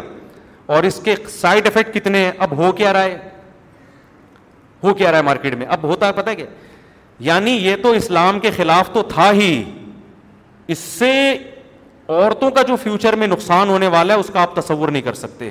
وہ کیسے نقصان ہوگا؟ مثال کے طور پر اب میں آپ کو بتاتا ہوں اب ہوگا کیا. ایک عورت نے شادی کی, مہر رکھا پانچ ارب روپے, ایک مثال دے رہا ہوں. کتنا مہر رکھا؟ پانچ ارب روپے مہر. پہلی رات میں, مجھے نہیں پتا رکھا ہے کہ نہیں, مثال دے رہا ہوں, ظاہر ہے ہم جیسے غریب لوگ تو پانچ ارب مہر نہیں دے سکتے نا. مہر دے دیا جی پانچ ارب روپے, یہ لو بھائی. اگلے دن عورت کو خیال آیا بس بہت ہو گیا, ایک مہینہ دو مہینہ ٹی وی میں آ گئے, ڈرامے ہو گئے ہو گئے, اب کچھ لائف میں کیا پیدا کرو, چینج آنا چاہیے. عدالت گئی, وکیل نے پہلے سے ایک لیٹر لکھا ہوا ہوتا ہے, مارتا پیٹتا بہت ہے, نشہ کرتا ہے, آئس لیتا ہے, چرس پیتا ہے, ہیروئن. بھائی ہیروئن لکھنا پسند کرو گی آئس؟ وہ غور کرتی ہے ہیروئن کی تو منہ اس کے منہ سے کبھی آئی بھی دیکھی نہیں ہے. ایسا نشہ ڈال دو جو یعنی وہ وکیل یہ سمجھا دے گا یہ والا آج کل مناسب چل رہا ہے, ٹھیک ہے نا, سمجھ رہے. وکیل سمجھا دے گا کہ دیکھو کچھ مجھے بھی تو فیس دے رہی ہو نا, تو میں بتاتا ہوں. وہ پورا لیٹر چھپا ہوا ہوتا ہے, مارتا پیٹتا ہے, یہ یہ لازمی ہوگا اس میں بے تحاشا. حالانکہ خلا کی ڈگری کے لیے یہ چیزیں لکھنے کی ضرورت نہیں ہے. عورت عدالت میں جا کے کہے میرا میاں خدا کی قسم بہت اچھا ہے لیکن میں نہیں رہنا چاہتی. جج کہے گا سارے حقوق ادا کر رہا ہے, بالکل ادا کر رہا ہے, تمہیں اس سے بہت محبت ہے, بے پناہ محبت ہے, میں نہیں رہنا چاہتی, میرا پرسنل معاملہ ہے, مجھے وسیم پسند آ گیا. اس دن اس کا دوست آیا تھا گھر میں, مجھے وہ زیادہ ہینڈسم لگ رہا ہے, اب میں بس بور ہو گئی, بورنگ لائف, تھوڑے لائف میں کیا چینجنگ آنی چاہیے. آپ کا قانون پتہ ہے کیا, لوگ ہنستے ہیں میری اس بات پر, میں علماء کو سمجھا رہا ہوں, قانون یہ ہے کہ جج اس کو خلا کی ڈگری دے گا, پابند ہے جج. جج نہیں دے گا وہ ہائی کورٹ میں چیلنج کر سکتی ہے اس کو. نہیں آئی بات سمجھ میں؟ اب خواتین کیا کر رہی ہیں, لیکن فارمیلٹی پوری کرنے کے لیے نا, کہ میڈیا پہ جب بیان جائے گا تو کچھ تو دکھائیں کہ کیوں لیا خلا. وہ یہ تھوڑی گئے کہ ستار پسند آیا تھا, وسیم پسند آیا تھا, تو اس لیے وکیل نے فارمیلٹی پوری کرنے کے لیے اس میں ڈالا ہوا ہے, مارتا پیٹتا ہے, سگریٹ سے جلاتا ہے, یہ کرتا ہے وہ کرتا ہے وغیرہ وغیرہ وغیرہ. تو اب خاتون کیا کرتی ہے, مہر بھی ہو گیا, تباہ گئے طبیعت سے. پہلے شاید یہ تھا کہ مہر واپس کرنا پڑتا ہے, اب وہ بھی میرا خیال ہے شیخ انہوں نے خبریں آ رہی ہیں کہ وہ بھی ختم کر دی ہے. اور پھر اگر کوئی جھوٹا الزام ثابت کر دیا تو ویسے ہی بیڑا غرق ہو گیا کہ ایک سال سے اس نے نان نفقہ نہیں دیا, وہ پھر بلی آ گئی آدمی کے اوپر, وہ بیڑا غرق بندے کا. اس نے کہا بھائی ایک سال کا نان نفقہ لو بھائی. ہاں گواہ تو جھوٹے مل جاتے ہیں, اور عدالتیں خلا کے کیس میں گواہی نہیں مانگتی ہے, الزام مانتی ہے کہ الزام لگا دو بس, گواہ کی ضرورت نہیں ہے. ہاں مرد پہ نہ خرچہ دینے کے لیے گواہ, تو گواہ تو کوئی اتنا بڑا آج کل مسئلہ ہے نہیں. اب کیا ہوگا کہ وہ آپ سے طبیعت سے پیسہ لے کے عزت کا جنازہ نکال کے لائف کو انجوائے کرے گی کسی اور کے ساتھ. اس سے بڑھ کر ایک اور, اس سے بھی آگے کا اسٹیپ, یہ تو پھر بھی کم ہے کیونکہ ابھی آپ کی اس سے اولاد نہیں ہے, کوئی بات نہیں, پیسے دیے جان چھٹی, کوئی بات نہیں, عورتیں دنیا میں کم نہیں ہیں. ابھی تو میں نے پتا نا بہت زیادہ ہیں, بتایا تھا نا میں نے, ایکچولی لگا کے چار سے زیادہ بڑھا دو اس کو. تو اب کیا ہو رہا ہے مارکیٹ میں, جو کہ اب خواتین کو جن کو پتہ چلنا شروع ہو گیا نا, اب وہ یہ ٹریک پہ آ گئی ہیں. کرتی یہ ہیں, یہ جنرل مشرف کے اصالِ ثواب کے لیے یہ سارا جو ہو رہا ہے نا, جو جو بھی عذاب جا رہا ہے, اللہ توبہ کی توفیق دے محترم کو, اور ہماری اسلامی نظریاتی کونسل کو بھی توبہ کی توفیق دے, کچھ آواز اٹھا لو اس کے خلاف. ہماری دینی تحریکوں کو بھی کچھ توفیق دے کہ کچھ دھرنا اس پہ بھی دے دو بھائی, کیا خیال ہے. بس ٹھیک ہے, اب چلے گئے عمران خان, اب آپ اس پہ آ جاؤ, اب دھرنے کس پہ دو, اس پہ دے دو یار, اسمبلیوں کو مجبور کرو. مجھے نہیں, میں اس پہ تبصرہ نہیں کر رہا کہ عمران خان کا جانا اچھا ہوا کہ برا ہوا, یہ یہ تو ایک الگ ٹاپک ہے, لیکن میں کہہ رہا ہوں آپ چاہتے تھے چلے گئے تو گیا نا, اب اب اس پہ آ جاؤ یار, کچھ قانون سازی کی طرف توجہ دے دو, اسمبلی دباؤ ڈالو اسمبلیوں پہ, بہت سارے قانون ہمارے غیر اسلامی ہیں. اب کیا ہے کہ جی ہو یہ رہا ہے کہ خاتون نے شادی کی وسیم سے, بچہ ہو گیا, بچہ ہوتے ہی عدالت سے لیا خلا, خلا میں مہر کیا واپس، جو تھوڑا سا ہوتا ہے. سننے میں یہ بھی آ رہا ہے کہ مہر بھی واپس نہیں ہوگا، وہ عورت بس حق ہے، لیکن چلو ہم فرض کر لیتے ہیں بہت اچھی عدالت ہے، مہر واپس. عورت کہتی کوئی بات نہیں، دس پچاس ہزار واپس لے لے، کوئی مسئلہ نہیں. مہر ہوا واپس، اور اس بچے کا خرچہ باندھ لیا. جب تک یہ اٹھارہ سال کا نہیں ہو جاتا، اٹھارہ سال تک اس کا مکھنچو باپ اس کا خرچہ دے گا. وہ ایک تو دانت پیس رہا ہے کہ میرا کوئی قصور نہیں اور میری بیوی نے مجھ سے علیحدگی لے لی. وہ خدا کی قسم، اللہ نہ کرے آپ میں سے کسی پہ گزری نہ، پھر آپ چیخو گے اور آپ بولو گے یہ مولوی صحیح کہہ رہا تھا. آپ پہ گزری نہیں ہے، جن پہ گزری ہے نا وہ میرا یہی بیان سنتے چوبیس گھنٹے بیٹھ کے، اور وہ کہتے ہیں سارے مولوی اس پہ آواز کیوں نہیں اٹھا رہے. تو کیا ہوتا ہے کہ ایک تو آپ دانت پیس رہے ہو، یار میں اپنی بیوی کے حقوق ادا کر رہا ہوں، میں نے محبت میں کوئی کسر نہیں چھوڑی، میرا بچہ بھی لے گئی. چھ سات مہینے تک تو بچہ آپ کو نظر آئے گا ہی نہیں. آپ ہزاروں روپے کرو گے. اچھا، عورت جب کیس کرے گی تو فوراً آپ پہ نان نفقہ بچے گا اٹھارہ سال تک، بولو شروع، جو آپ عدالت میں جا کے دیتے رہو. بچہ آپ کو نہیں ملے گا، خرچہ آپ دے رہے ہو. تو آپ کہتے ہو چلو یار ماں بچے کو پالے، بچہ ہفتے میں ایک دن میرے پاس رہ لے، دادی سے مل لیا کرے، پھپھو سے مل لیا کرے. نا نا نا نا نا اس خوش فہمی میں آپ مبتلا، بولو نہ ہو، یہ نہیں ہوگا، صحیح ہے نا. اب کیا ہے کہ خرچہ آپ کی جیب سے نکلے گا. آپ کی بیٹی ہے یا بیٹا ہے، وہ رہے گی کس کے پاس؟ ماں کے پاس.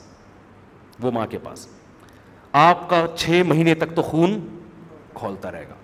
آپ نوٹس بھیجو گے، بچوں کی کسٹڈی کا کیس کرو گے آپ، کہ میں بچوں سے اپنی کسٹڈی میں لینا چاہتا ہوں، وہ تو سوال ہی پیدا نہیں ہوتا. ملاقات کروا دو، اس میں نوٹس جائے گا آپ کی بیوی کے گھر. عورت نوٹس لینے سے انکار، اس نے پہلے سے ب... یہ دو نمبر عورت... عورتیں یہ کام کر رہی ہیں، ایک نمبر بھی کر رہی ہیں لیکن آدھا کر رہی ہیں. وہ بھی جس حد تک مرد کو نچوڑ سکتی ہیں وہ نچوڑتی ہیں، لیکن دو نمبروں کا تو یہ بزنس ہے. ایک نمبر کا یہ تو اختلاف ہو گیا تو چلو اب نچوڑو، ٹھیک ہے نا، وہ تو دشمنی ہو گئی نا اب. لیکن دو نمبر کا تو بزنس ہے یہ. وہ کیا کریں گی، ادھر سے بچہ لیا، بچہ بھی مل گیا ان کو، خرچہ بھی آپ سے ملنا شروع. آپ بچے کی یاد میں پاگل ہو رہے ہیں، نوٹس جا رہے ہیں، تین چار مہینے تک تو نوٹس ملا ہی نہیں. پھر وہ آخری اخبار میں اشتہار اور وغیرہ وغیرہ کر کے عین وقت پہ آ گئے. پھر وہ تاریخوں پہ تاریخیں ہوتے ہوتے ونس اپون اے ٹائم ایک دن آیا کہ آپ کی بچے سے عدالت کے کٹہرے میں ملاقات ہو گئی. بچہ آپ کو پہچاننے سے منکر. میں نے دیکھا ہے تین تین سال کے بعد باپ بچوں سے ملا ہے، بیٹیوں سے ملا ہے، اور بیٹیاں باپ سے نہیں ملنا چاہتی. خون کے آنسو رو رہا ہے باپ کہ یار میری بیٹیاں میری باغی ہو گئی ہیں، پہچاننے سے انکار کر دیا انہوں نے. کون ہے بھائی، ہم نہیں جانتے اس کو. عدالتوں میں بھی یہ کام ہو رہا ہے، خودکشیاں کی ہیں ایسے باپوں نے. پھر عورت کیا کرے گی، وہ کہے گی یہاں سے تو خرچہ بن گیا، بچہ بھی میرے پاس ہو گیا، فری پھوکڑ کا بچہ بھی مل گیا، خرچہ بھی مل گیا. بچہ بھی ظاہر ہے، بچہ تو جس کی گود میں پلتا ہے اسی سے محبت کرتا ہے نا، دوسرے کو تو اس کو کیا پتا کہ نادرہ میں ابا کون ہے اور اماں کون ہے. وہ تو کہتا ہے یہ ہے، وہ کون ہے بھائی، وہ تو عدالت میں دو ہفتے بعد آتا ہے اور اس کا بھی بھاری جرمانہ دینا پڑتا ہے بیچارے کو. تھوڑے دنوں میں تو باپ ویسے ہی بیزار آ جاتا ہے کہ یار میرا پیسہ بہت جا رہا ہے، اور عدالت میں دو دفعہ بچے کی منہ دکھائی کہ مجھے بھاری قیمت ادا کرنی پڑ رہی ہے. نہ ایجوکیشن آپ کی مرضی کی، نہ تربیت آپ کی مرضی کی. پھر وہ دو نمبر عورت آپ کے بچے کو آپ کے خلاف بھی ورغلانا شروع کرے گی، یہ ظالم تھا، یہ مارتا پیٹتا تھا، یہ ایسا تھا. اس کو یہ ڈر ہوتا ہے کہ بچہ بڑے ہو کر باپ کے پاس نہ چلا جائے. اتنا اس کے دل میں آپ کا بغض اور نفرت بھر دے گی کہ آپ کی سوچ ہے. پھر کیا کرے گی وہ، ادھر فوراً اس نے شادی کہیں اور کر لی. کسی نے ترس کھایا، ہائے بیچاری خلا یافتہ عورت، ایک بچہ بھی ہے. ہمارے نبی نے ایسی عورتوں کے بچوں کو سمیت پالا ہے، ان کے بچوں کی بھی کفالت کی ہے. چلو ہم نکاح، میرا بیان بھی سنا ہوا ہوگا اس نے، چلو دوسری اس سے کر لو. شادی کر لی، ایک اور بچہ ہو گیا مارکیٹ میں. جیسے ہی بچہ ہوا، یہاں سے اس نے کیا لی، اپنا بھی نان نفقہ عدت کا اور بچے کا بھی. اور بچے کا اتنا ہوتا ہے جس میں وہ خود بھی دبا کے پھوڑ رہی ہوتی ہے بیٹھ کے، سمجھتے ہو. اور اگر مالدار آدمی سے تو نان نفقہ بھی تگڑا ہوگا. یہ بزنس بنا لیا ہے خواتین نے، نہ ہماری اسمبلیوں کو کوئی اس خاندانی نظام کے تباہ ہونے کی پرواہ، نہ ہماری شاید دینی تنظیموں اور تحریکوں کو. بیڑا غرق ہو رہا ہے. ہمارے یہ مسائل ہیں ہی نہیں کہ ملک کو سدھارنے کے نا. تو خیر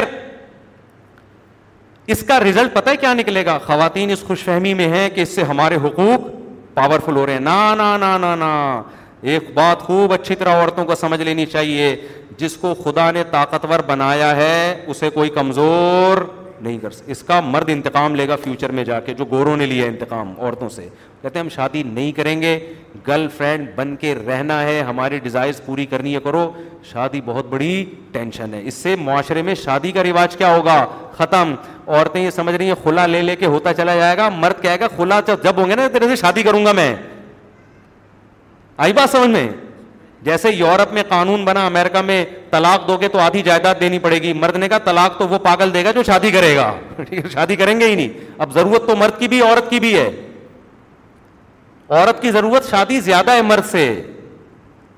مرد تو چاہتا ہے بغیر شادی کے ہو جائے، کیونکہ اس میں ذمہ داریاں کم ہیں. تو اس کا نتیجہ کس کے نقصان میں ظاہر ہوگا؟ عورت کے. ان کو لفٹ کرانے کے لیے تیار نہیں ہوگا. لیکن بھائی وہ فلاں نے شادی کی تھی، اس کا بیڑا گھر. دیکھو عامر لیاقت سے سو اختلافات ہیں، ہمیں بھی ہیں، آپ کو بھی ہوں گے، ٹھیک ہے، جو کسی کی شخصیت پہ ہم نہیں جاتے. لیکن اگر عامر لیاقت معاذ اللہ زنا کی طرف جاتا، یہ بدنامی ہوتی؟ بولو نا. یہ خلا کے بکھیڑے اور میڈیا پہ ٹینشن ہے اور اتنے اس نے یہ الزام لگایا، یہ گرل فرینڈ میں یہ نہیں ہوتی.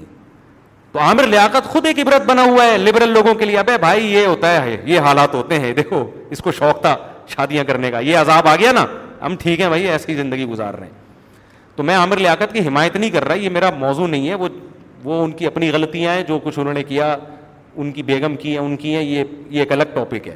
تو اس لیے میں عرض کر رہا ہوں کہ آپ اگر قرآن و سنت کا لیبل لگاؤ گے اور ایک فقہ کی پابندی نہیں ہوگی تو نتیجہ تباہی. اور یہی اب غامدی صاحب نے عدت کا انکار کر دیا. یہ آخری مثال دے کے بس میں جلدی سے بیان کو سمیٹ کے ختم کرتا ہوں. کوشش کرتا ہوں دائیں بائیں نہ جاؤں، لیکن یار یہ ضروری چیزیں ہیں، یہ بھی مارکیٹ میں آنی چاہیے. اب غامدی صاحب نے کیا کیا، ان سے سوال پوچھا کہ عورت پہ جو تین مینسز عدت ہے یا یہ جو ہے تو یہ کیا ہے. تو محترم نے جواب دیا کہ ایکچولی عدت کا جو فلسفہ تھا وہ یہ ہے کہ پہلے زمانے میں یہ پتہ چلانا ممکن نہیں تھا ڈی این اے کے ذریعے یا ٹیسٹ کے ذریعے کہ اس میں پریگنینسی ہے یا نہیں ہے. تو شریعت نے کہا عورت کو طلاق دو تو تین مینسز کے بعد یہ یقینی طور پہ پتہ چل جائے گا کہ اس کے پیٹ میں حمل بولو نہیں. حمل نہیں ہے تو لہذا اب شادی کر لے. تو آج تو پہلے ہی پتہ چل جاتا ہے، لہذا شادی کے بعد، طلاق کے بعد اگر ٹیسٹ سے پتہ چل گیا کہ اس کی پریگنینسی نہیں ہے، اگلے دن شادی کر لے. ایکچولی کر کے بیڑا غرق کر دیا کہ نہیں کر دیا؟ لیکن آپ فقہ میں جاؤ گے، تمام فقہ کہتے ہیں بھائی حمل ہو یا نہ ہو، حمل ہونا اگر یقینی ہے تو جب تک بچہ پیدا نہیں ہو جاتا، اور اگر حمل نہیں ہے تو تین مینسز، چاہے سو فیصد یقین ہو. غامدی صاحب کی بات اتنی غلط ہے دو اور دو چار کی طرح کہ ایک دفعہ مینسز سے پتہ چل جاتا ہے کہ عورت کے حمل نہیں ہے، پھر بھی شریعت نے کتنے، یہ یہیں سے سارا فلسفہ غلط ہو گیا ہے. پھر شوہر جب مر جاتا ہے تو چار مہینے دس دن، حالانکہ ایک دفعہ مینسز آنے سے پتہ چل جائے گا کہ اس کو حمل پریگنینسی نہیں ہے. آپ کہہ سکتے ہو سکتا ہے وہ چھپا رہی ہو، اس کو حیض آیا اس نے چھپا لیا ہو، وہ یعنی یا حیض نہیں آیا ہو یا آیا ہو دو نمبری، تو دو نمبری ٹیسٹ میں نہیں کر سکتی وہ. الٹرا ساؤنڈ میں بچہ ہو اور وہ رپورٹ بنوا لے کہ بچہ نہیں ہے. تو کیسے قرآن کے احکام کی بہترین طریقے سے دھجیاں اڑا دی. اسلام نے واضح طور پر کہا ہے کہ جس عورت کو حیض آتا ہے اس کی مدت تین مینسز ہے، اور جس عورت کو حیض نہیں آتا اس کی مدت تین مہینے ہے، اور جس عورت کے شوہر کا انتقال ہو جائے اس کی مدت چار مہینے دس دن ہے، اور جس عورت کو پریگنینسی ہو اس کی مدت بچہ پیدا ہونا ہے. حالانکہ جب پریگنینسی ثابت ہو گئی اب تو عدت کی ضرورت ہی نہیں ہونی چاہیے، اب تو اس کی شادی کرا دو، یہ والا بچہ تو پہلے کا ہی کہلائے گا نا، نسب میں کوئی گڑبڑ نہیں ہوگی. لیکن آپ دیکھو کیسے، اور یہ ہوگا، یہ ہو رہا ہے، اور پتہ نہیں کہاں تک جا کے یہ تباہی بربادی پھیلے ہر دوسرے دن. تو مجھے غصہ اس پر آیا، وہ ایک نئے اسکالر مارکیٹ میں آیا، انہوں نے کہا داڑھی اسلام میں اتنی سی بھی رکھ لو. تو نہیں ہے بھائی آپ، یہ تو یہودی بھی اتنی بڑی بڑی داڑیاں رکھتے ہیں، اتنی تحریف کے بعد بھی داڑھی نہیں نکال سکے اپنے مذہب سے وہ. کہاں سے کہاں چلے گئے میرے بھائی. بس ختم کرتا ہوں, بہت لمبا ہو گیا حساب کتاب.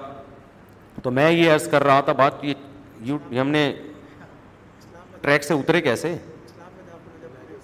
تو میں اصل بات یہ کر رہا تھا کہ دیکھو قرآن یہ کہتا ہے کہ پورے کس کو فالو کر, ابراہیم علیہ السلام کی قربانی کا تذکرہ چل رہا تھا نا, کہ لاجک نہیں پوچھی, جو قرآن و سنت, قرآن نے کہہ دیا داڑھی بڑھاؤ, حدیث نے کہہ دیا داڑھی بڑھاؤ تو بڑھانی ہے, یہ ایکچولی ایکچولی کر کے ٹوبی ڈرامے نہیں کرنے. اللہ میاں نے کہہ دیا عدل کی طاقت ہے تو چار کر سکتے ہو, ایکچولی ایکچولی کر کے ٹوبی ڈرامے بھائی آپ نہ کریں, کس نے کہا ہے. لیکن اللہ نے کہا جو کرنا چاہے کر لے, اگر وہ برابری کرے تو اس کی اس کا حق ہے کہ کر سکتا ہے. تو آپ ایکچولی ایکچولی کر کے ٹوبی ڈرامے کہ ایکچولی جنگوں میں یہ تھا, ایکچولی یہ تھا, ایکچولی یوں تھا.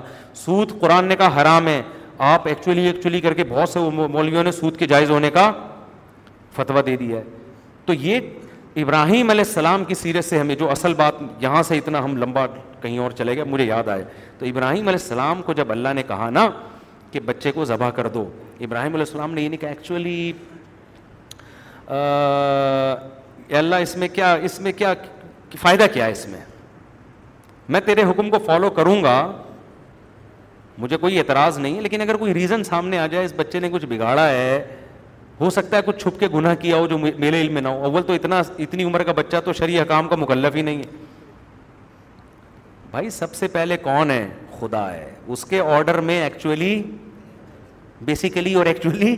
ہمارے ایک استاد تھے پڑھاتے تھے, بیسیکلی بہت کہتے تھے, جب بھی ان سے کوئی سوال کریں بیسیکلی بات یہ ہے کہ, تو نہ بیسیکلی چلے گا نہ ایکچولی. پردے کے حکام کی بھی دھجیاں اڑا دی ہیں اسی طریقے سے. پردہ پردہ ہے بھائی, فرض ہے, دیور سے بھی کرنا پڑے گا, اور اسلام میں بہنوئی سے بھی سالی کا پردہ ہے, وہاں بھی یہی ہوتا ہے. بہنوئی کہتے ہیں ایکچولی میرے میں کیا ہے, میں کوئی تمہیں اس نیت سے تھوڑی دیکھ رہا ہوں. وہ بھائی تو یہ جو بھی نیت ہو, اللہ میاں نے عورت کو کہا ہے کہ وہ باپ کے سامنے آ سکتی ہے, بھائیوں کے سامنے, بھتیجے بھانجوں کے سامنے. دیور اس کی فہرست میں, سورہ نور کی نعتوں میں دیور نہیں ہے, نہ بہنوئی ہے. تو جب نہیں ہے تو تم کیوں لے کر آ رہے ہو اس کو. اللہ میاں آیتیں یہی نازل کر دیتے کہ ایکچولی اس کے سامنے آ سکتی ہے جو بہت نیک ہو, جو دو نمبر آدمی اس کے سامنے نہیں آ سکتی. اب ہم لیبارٹری ٹیسٹ کرواتے رہتے, بھائی یہ بندہ, وسیم بھائی آ رہے ہیں, یہ تھوڑا سا ادھر ہو جائیں, اس کی آنکھوں سے مجھے بندہ صحیح لگ رہا ہے, تھوڑا سا حیا والا, تم تم آ جاؤ, شاباش تم آ جاؤ. قانون اس کو تھوڑی کہتے ہیں, ایسے دنیا میں کوئی قانون چلتا ہے کہ جی یہ والے گھر میں چونکہ جوائنٹ فیملی میں دیور بہت نیک ہے, سارے تبلیغ میں چلے چار مہینے لگا کے آنکھیں جھکی ہوئی ہیں, ان کی بھابھیوں پہ ان پہ پردہ نہیں ہے, تو وہ والا کہے گا ہم کیا دو نمبر ہیں. کوئی مانتا ہے اپنے آپ کو دو نمبر؟ اسلام نے کہا بھائی جو نامحرم ہے اس سے پردہ فرض ہے, چاہے وہ اچھا ہو چاہے وہ برا ہو, ایسی کی تیسی جاؤ. اب جو صحیح مذہبی اسکالر ہوگا وہ کہے گا بھائی یہ ہے بس پردہ فرض ہے. ہم تو کہتے ہیں جو مولوی ہے دیور ہے, ایک عورت کا دیور مولوی ہے اور ایک کا دیور چرسی ہے, پردہ مولوی سے بھی فرض ہے, پردہ چرسی سے بھی فرض ہے. اللہ میاں نے یہ بحث ہی کیا کر دی ہے, ختم کر دی ہے. لیکن آپ تو ابراہیم علیہ السلام سے ہمیں یہی تو سبق ملتا ہے. قربانی پہ لوگ اعتراض کرتے ہیں نا, یہ مسلمان پہلے دن جا کے لاکھوں جانور کاٹ دیتے ہیں. آج اب دیکھو سیکولر اور لبرل لوگوں کا بقرعید آئے گی نا اگلے مہینے, اگلے سے اگلے مہینے, تو وہ پھر اس میں بھی یہی, بھائی اتنے پیسے کسی جہیز میں دے دو, کسی غریب کو دے دو, اتنے موٹے کٹے لانے کی کیا ضرورت ہے, اس سے غریب بچیوں کی شادیاں ہو سکتی ہیں, اس سے یہ ہو سکتا ہے, اس سے یہ ہو سکتا ہے. تو ہمارے مذہبی اسکالرز ان اعتراضات کے جواب بھی دے رہے ہوتے ہیں, وہ جواب اپنی جگہ درست ہیں کہ بھائی اس سے معیشت بلند ہوتی ہے, بڑی حکمتیں وغیرہ وغیرہ. لیکن اس کا اصل جواب پتہ ہے کیا ہے؟ صحابہ نے نبی سے پوچھا یا رسول اللہ قربانی کیا ہے, آپ نے فرمایا سنت ابیکم ابراہیم, تمہارے باپ ابراہیم کی سنت. ابراہیم نے تو گائے تھوڑی ذبح کی تھی, انہوں نے تو بچہ ذبح کیا تھا. کیا مطلب؟ اللہ نے ابراہیم کو کہا بیٹا ذبح کرو, لٹا دیا ذبح کرنے کے لیے. اس کی کوئی لاجک بنتی تھی؟ گائے کی تو پھر بھی بنتی ہے, گوشت خود بھی کھاؤ گے, غریبوں کو بھی کھلاؤ گے, اور جو گائے بیچنے والے ان کی وہ معاشی ترقی کریں گے, ایسا ہی ہوگا نا, لوگوں کو پروٹین ملے گا کھانے کو. گائے کے گوشت میں بہت زیادہ پروٹین ہوتا ہے, یہ بچوں کو برگی پہ نہ لگاؤ, گائے کے گوشت کھلایا کرو, بچوں کی جان بنتی ہے, گائے کٹے جیسے بن جائیں گے. وہ گائے کے گوشت میں طاقت بکرے اور مرغی سے کئی گنا زیادہ ہے. تو یہ جب کھائیں گے کھلائیں گے, اور دعوتیں بھی ہوں گی, محبتیں بھی بڑھیں گی, اور خوشیاں بھی ہوں گی, غریبوں کو پیسہ ملے گا, مالداروں کی جیب سے پیسہ نکل کے کہاں جائے گا؟ غریبوں. تو گائے میں تو کروڑوں حکمتیں ہیں, آپ کی وہ سمجھ میں نہیں آ رہا. بچہ کاٹنے میں کوئی حکمت نہیں تھی, تو نبی نے بتا دیے ان حکمتوں کو تھوڑی دیکھنا ہے. تو ہمارے باپ ابراہیم کی سنت ہے, ان کو اللہ نے کہا بچہ کاٹ دو, انہوں نے کہا کاٹ دیتا ہوں, اور جب تیرے آگے تھوڑی اللہ ویسے بھی تو موت دے سکتا ہے نا بچے کو. تو ہم تھوڑی, ہمیں تو لاجک کی ضرورت ہی نہیں, ہم کٹا کیوں کاٹتے ہیں بھائی؟ ہمیں تو اللہ نے کہا لا کے کاٹو, ٹھیک ہے, غریب کی مدد بھی کرو, وہ تین دن کے علاوہ ہے, تین دن کے بعد پھر کٹا کاٹو گے کوئی ثواب نہیں ملے گا. تبھی فقہاء نے لکھا ہے کٹا لے کر آئے نا, اب تین دن تک نہیں کاٹا, اب کٹنا نہیں ہے, اب چوتھے دن کاٹنے میں کاٹنے کا ثواب نہیں ملے گا, اب قربانی گئی. اب یہ کٹا اٹھا کے کسی غریب کو دے دو یا کباب بنا کے کھا جاؤ, اب قربانی نہیں ہے. ہاں اس کی قضا واجب ہے, تو قضا بھی ایسا ہی ہے کہ جانور نہ کاٹو, پورا پیسے صدقہ کر دو. اب کاٹ دیا تو پھر گوشت صدقہ کرنا پڑے گا, لیکن قربانی کے تین دن ہیں, چوتھے دن نہیں ہوتا. اسی وجہ سے میں صدقے کے بکروں کے خلاف ہوں. جانور کاٹنا عبادت اور سنت صرف بقرعید میں, عقیقے میں ہے اور حج میں ہے, عمرے دم کے طور پر ہے. اس کے علاوہ جانور کاٹنا اسلام میں عبادت نہیں ہے. صدقے کے بکرے کا کوئی تصور نہیں ہے اسلام میں. صدقہ ہے وہ تو پیسوں سے کرو, راشن ڈالو وغیرہ, اس پہ تفصیلی بیانات ہو چکے ہیں, یہ دوبارہ نہیں چھیڑتا اس ٹاپک کو. تو ابراہیم علیہ السلام نے اللہ کے لیے کیا دی؟ قربانی. قرآن کہتا ہے وَإِذِ ابْتَلَىٰ إِبْرَاهِيمَ رَبُّهُ بِكَلِمَاتٍ. حضرت حاجرہ کو کہا نا ریگستان میں چھوڑ دو, کوئی لاجک بنتی ہے؟ اللہ کہہ رہے, تو اللہ سے تھوڑی لاجک پوچھی جائے گی. تو اللہ کہتے ہیں ابراہیم کو اللہ نے آزمایا, صرف آزمائش میں پورا نہیں اترے, بھرپور طریقے سے کامیاب ہوئے. جیسے جیسے اللہ کہتا رہا ویسے ویسے کرتے رہے. قَالَ إِنِّي جَاعِلُكَ لِلنَّاسِ إِمَامًا. اے ابراہیم اب میں تجھے دنیا کا امام بناؤں گا, لیڈر بناؤں گا تجھے, لوگوں کو کہوں گا ابراہیم کو فالو کرو, تیری اولاد میں نبوت کو جاری کروں گا میں. تو یہ ہے جس کا آخرت پر یقین ہوتا ہے. تو قرآن, ہاں بات یہاں آئی تھی کہ ابراہیم علیہ السلام کے پاس بھی لوگ جائیں گے نا کہ آپ ہماری سفارش کریں, تو حضرت ابراہیم بھی کیا کہیں گے؟ نفسی نفسی, مجھے کس کی فکر ہے اپنی, میرا کیا بنے گا آج؟ تو اتنے بڑے بڑے پیغمبر, تو میرے بھائی ہم اور آپ کس کھیت کی مولی ہیں. تو سوچو ایسے موقع پہ جب اناؤنسمنٹ ہو کہ فلاں بن فلاں قد فاز, وہ کیا ہو گیا؟ کامیاب, اور اعمال نامہ دائیں ہاتھ میں لا کے پکڑا دیا جائے, کتنا بڑا پہاڑ ہوگا جو ہمارے سر سے اٹھے گا. تو قرآن کہتا ہے فوراً یہ اعمال نامہ لے کے مڑے گا اور کہے گا ہاں ارے ارے اقرؤوا کتابیہ, لوگوں میرا اعمال نامہ پڑھو. انی ظننت انی ملاق حسابیہ, مجھے یقین تھا کہ ایک دن میرا اعمال نامہ ملنے والا ہے, تبھی میں نے قربانیاں دیں خدا کے لیے, تبھی میں نے روزے رکھے, صدقے کیے, صدقہ خیرات کیا, اپنا پیٹ کاٹ کے غریب کا پیٹ بھرا میں نے, رشتہ داری جوڑی میں نے, یہ ساری قربانیاں میں نے اس دن کے لیے دی تھی, مجھے یقین تھا. انی ظننت انی ملاق حسابیہ فہو فی عیشۃ راضیہ. قرآن کہتا ہے یہ اس دن ایسی عیش کی زندگی میں ہوگا کہ زندگی اس سے خوش ہوگی. یہ بھی بلاغت ہے قرآن کی, بس یہ کر کے میں بیان ختم کرتا ہوں. قرآن یہ نہیں کہہ رہا ایسی زندگی میں ہوگا کہ یہ زندگی سے خوش, نا نا نا نا نا, زندگی اس سے کیا ہوگی, یہ ہم یہ لفظ کب استعمال کرتے ہیں, یہ قرآن کی بلاغت ہے. اب اس پہ سائنسی اعتراضات نہیں ہوتے کہ زندگی میں تو شعور نہیں ہو, کیسے خوش ہوگی, یہ تو بلاغت ہے نا. ہم دیکھو جب کوئی آدمی کے سارے کام ٹھیک ہو رہے ہوں, کچھ لوگوں کے سارے کام الٹے ہو رہے ہوتے ہیں, دیکھا ہوگا آپ نے, ایسے لوگ بھی ہوتے ہیں نا, آ کے دکھڑے بیچارے سنا رہے ہوتے ہیں, یار ہم شادی کی تو رشتہ نہیں ہوا, عین وقت پہ لڑکی والے بھاگ گئے, نہ شادی ہو رہی ہے نہ کوئی بزنس ہو رہا ہے ہمارا. کہہ رہا ہے اچھا چلتا ہوا بزنس میں نے خریدا تھا, جس دن حلیم کی دیکھ پہ میں بیٹھا اسی دن حلیم سڑنا شروع ہو گیا, بندہ خالی چینج ہوا ہے, وہی بزنس تھا, میں جا کے بیٹھا ہوں, انڈوں پہ مرغی بیٹھی ہوئی تھی, میں نے اپنی مرغی لا کے بٹھا دی, انڈے سڑ گئے. عجیب عجیب لوگوں کے بیچاروں, اللہ سب کے مسائل سے بچائے. یار جس دن میں نے سونا خریدا اسی دن گولڈ نیچے آ گیا, ہوتا ہے نا, ساری دنیا ڈالر کی بیچ, میں نے ڈالر خریدا اسی دن ڈالر نیچے, میں نے پراپرٹی خریدی اسی دن پراپرٹی نیچے. ابھی تو نے خریدی کیوں جب تجھے پتا ہے تو دوسروں کا بھی نقصان کر رہا ہے. تو ایسے موقع پہ کیا کہا جاتا ہے, زندگی اس سے ناراض ہو گئی ہے, لگتا ہے زندگی اس سے, زندگی ہوئی نہیں ہوتی لیکن تعبیر یہ کی جاتی ہے لگتا ہے اس کی زندگی اس سے روٹھ گئی ہے, اس کی لائف اس سے اس نے لائف سے پنگا لے لیا ہے, ٹھیک ہے نا. اب لائف کہہ رہی ہے میں تجھے خوشی نہیں کروں گی, اور جس کے سارے کام بننا شروع ہو جائے, الٹا بھی کرے تو سیدھا ہو جائے.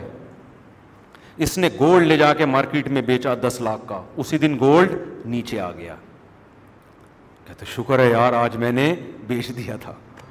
اس نے پراپرٹی بیچی, اسی دن پراپرٹی, اس نے ایک کروڑ کی بیچی ایک دم پچاس پہ آ گئی.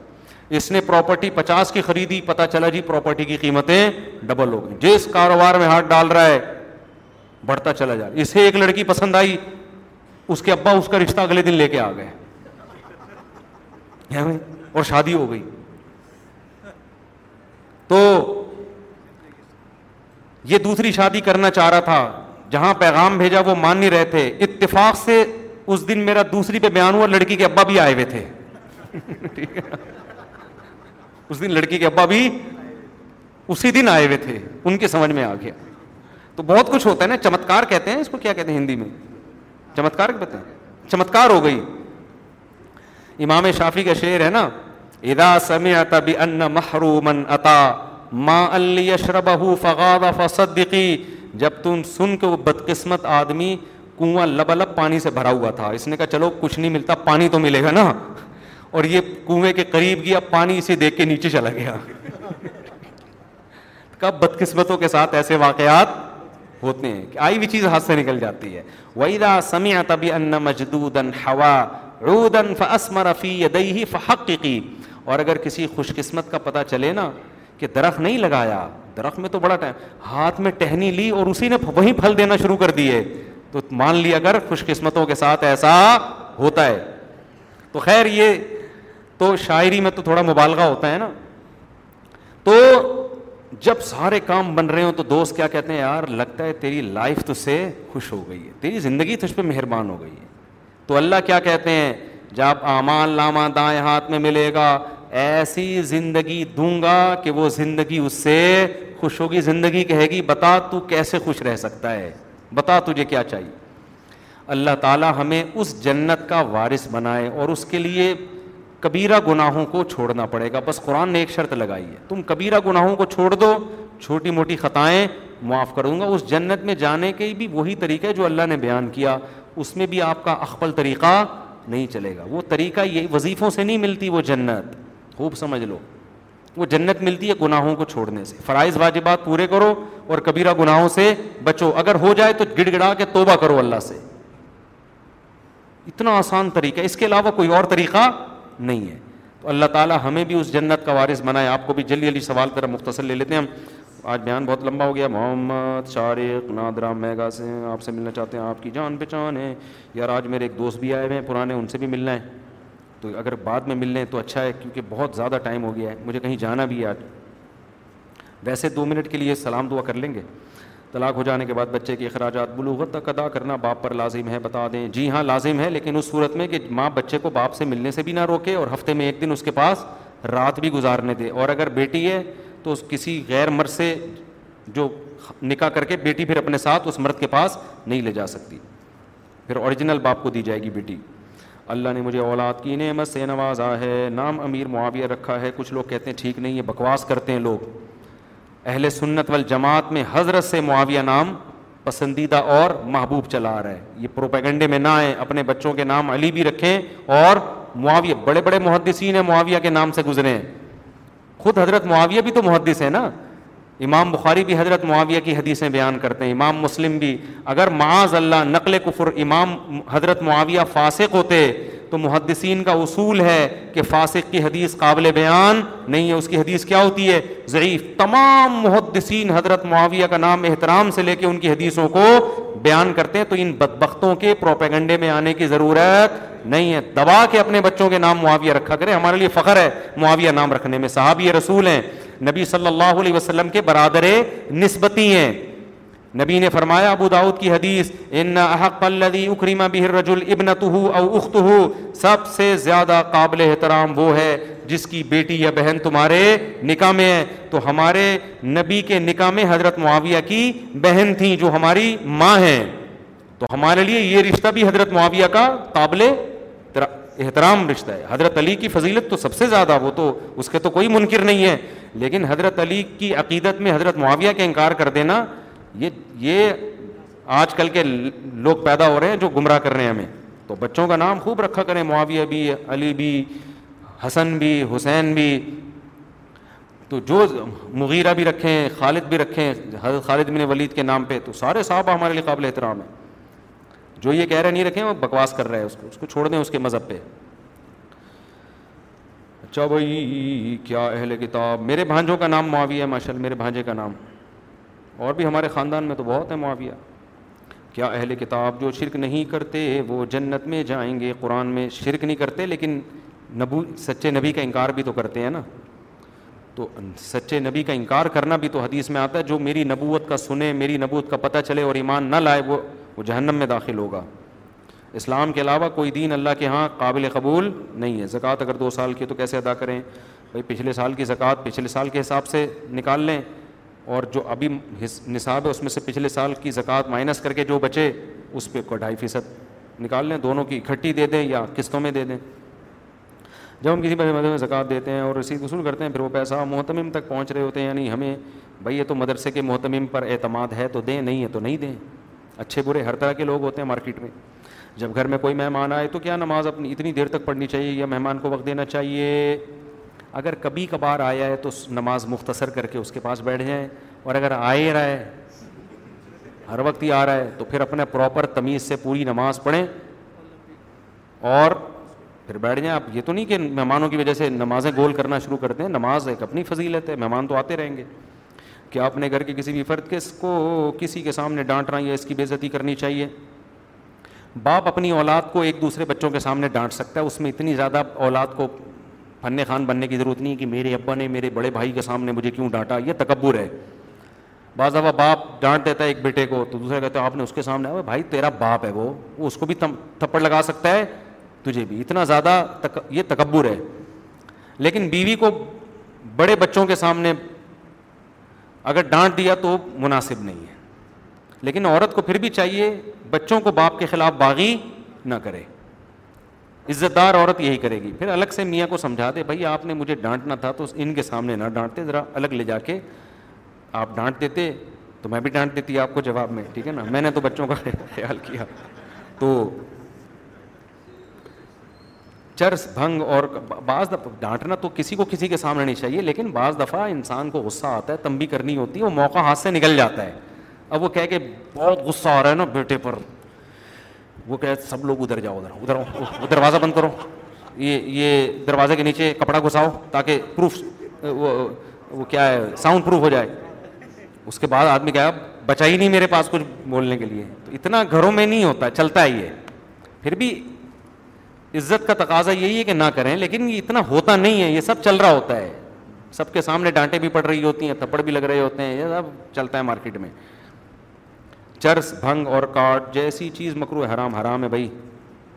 مکروہ مکروہ تو چائے کو کہہ سکتے ہیں آپ. مغرب کے بعد دکان میں جھاڑو لگانا کیسا ہے؟ لگائیں بھائی, جھاڑو گندی ہو جائے گی. نئی دکان کھولنے کے موقع پر دکان میں برکت کے لیے لوگوں کو اکٹھا کر کے ختم قرآن کرنا کیسا ہے؟ برکت کے لیے قرآن خوانی جائز ہے, اس پہ ہمارے اہل حدیث حضرات اعتراض کر سکتے ہیں کہ اس کا ثبوت دکھاؤ. دیکھیں برکت کے لیے قرآن خوانی از قبیل رقیہ ہے. رقیہ سمجھتے ہیں؟ دم کے قبیل سے ہے. تو رقیہ یہ علاج ہے, اس کے لیے ثبوت کی ضرورت نہیں ہوتی.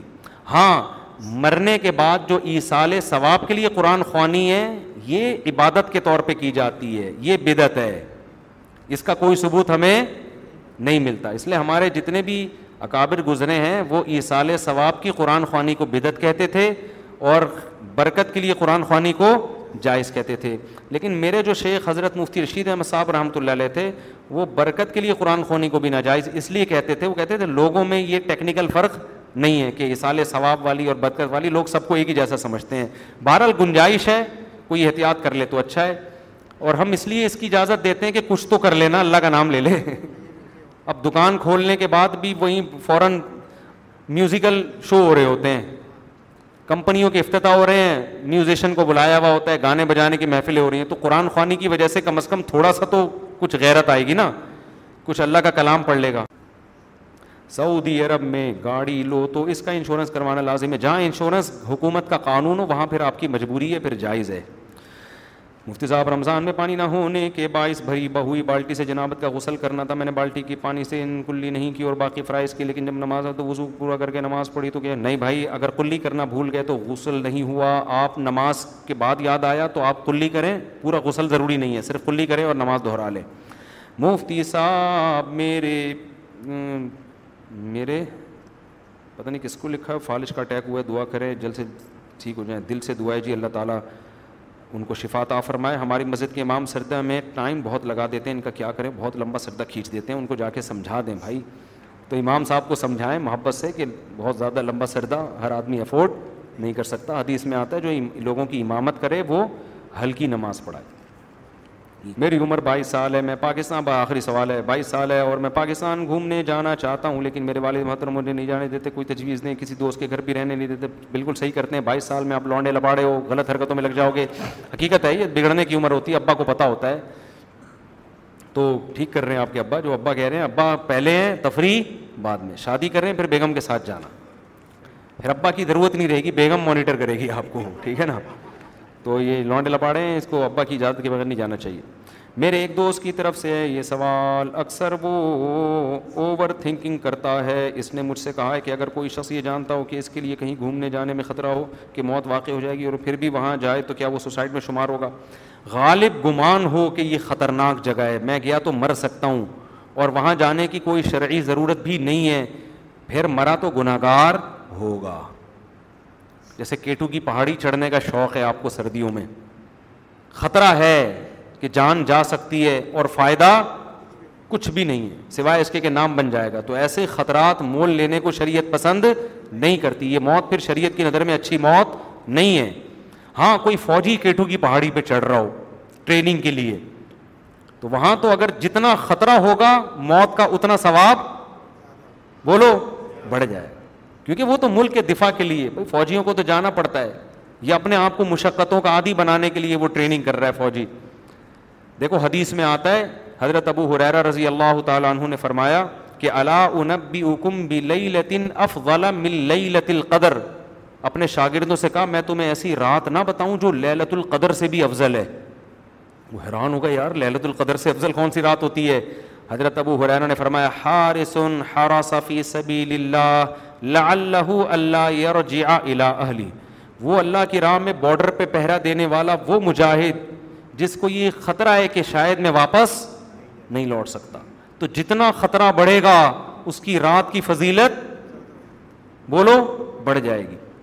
جو لوگ بارڈر پہ ہوتے ہیں نا، چاہے فوجی ہوں، جو بھی اسلامی ملکوں کی حفاظت کرنے والے، وہ مجاہد ہی ہیں نا، تو حدیث میں آتا ہے جو اللہ کی راہ میں سفر میں جہاد میں نکل کے ایک روزہ رکھے گا اس کو ایک سال کے روزوں کا ثواب ملے گا، کیونکہ آپ خطرات میں ہیں، مشکلات میں ہیں، تو آپ کی نیکی کا ثواب بڑھ گیا۔ تو ہم تو اپنے فوجی فوجیوں سے کہتے ہیں تم اس میں اللہ کے لیے نیت، اسلامی کنٹری ہے نا پاکستان، تو نیت تنخواہ کی نہ رکھو، تنخواہ تو ملے گی بھائی آپ کو، جو بینیفٹس ہیں وہ تو ملیں گے، حلال ہیں آپ کے لیے ضرور لیں، نیت کیا کریں ہم ایک مسلم قوم کا دفاع کر رہے ہیں۔ پھر آپ کی بارڈر پہ تشکیل ہوتی ہے، کہیں بھی بارڈر پہ کیا، گھر سے جب بھی سفر میں نکلتے ہیں تو آپ فی سبیل اللہ ہیں، ایک ایک روزے کا ثواب ایک ایک سال کے برابر، اور روزہ تو ایک علامت ہے، ہر نیکی کا ثواب بڑھ جائے گا۔ تو اگر کوئی ٹریننگ کے لیے پہاڑوں پہ چڑھ رہا ہے اس میں تو جتنا موت کا خطرہ ہوگا اتنا ثواب بڑھ جائے گا۔ نارملی ایک آدمی ویلیاں لگاتے ہوئے پڑ گیا، سر کھل گیا اس کا، تو کیا کیا کیا اللہ کیا کہے گا تو نے کیا کیا ہے میرے لیے؟ لڑکیوں کو مائل کرنے کے لیے ویلیاں لگاتے ہوئے انا للہ، اور پھٹا ہوا سر دیکھ کے کوئی لڑکی بھی نہیں کہے گی سلوٹ ہے بھائی تجھے، سلام ہے یار تیری عظمت کو۔ وہ جب تک جب تک نہیں گرے اس وقت تک لڑکیاں مر رہی ہوتی ہیں، جہاں پھٹے وہاں اپنا سگا شوہر پھٹ جائے تو چھوڑ کے بھاگ جاتی ہیں، تو اس کو کہاں سے رکھیں گی؟ بس یہ یار بہت ہو گیا سوال، ایک بار آخری سوال لے لیتے ہیں میرے، دیکھ دو کیا نکاح کہ رخصتی بعد میں کی جا سکتی، مثلا کہ لڑکے کے پاس اپنا گھر نہ ہو، جگہ نہ ہو؟ بھائی رخصتی دونوں کی میوچل انڈرسٹینڈنگ سے آپ نکاح کر کے پچیس سال کے بعد رخصتی کر لو، اگر لڑکی راضی ہے، وہ راضی نہیں ہے تو پھر کرنی پڑے گی، تو تو آپس کی ہے، رخصتی کر کے بھی الگ الگ اگر دونوں میوچل انڈرسٹینڈنگ سے سو رہے ہیں تو آپس کا ان کا مسئلہ ہے، کیا خیال ہے؟ انگریز ایسے ہی کرتے ہیں نا، میوچل انڈرسٹینڈنگ سے، ایک وہاں رہ رہا ہوتا ہے اور ایک اس کمرے میں، تو ان کا لا اس کی اجازت دیتا ہے۔ سبحانک اللہم و بحمدک، نشہد ان لا الہ الا انت، نستغفرک و نتوب الیک۔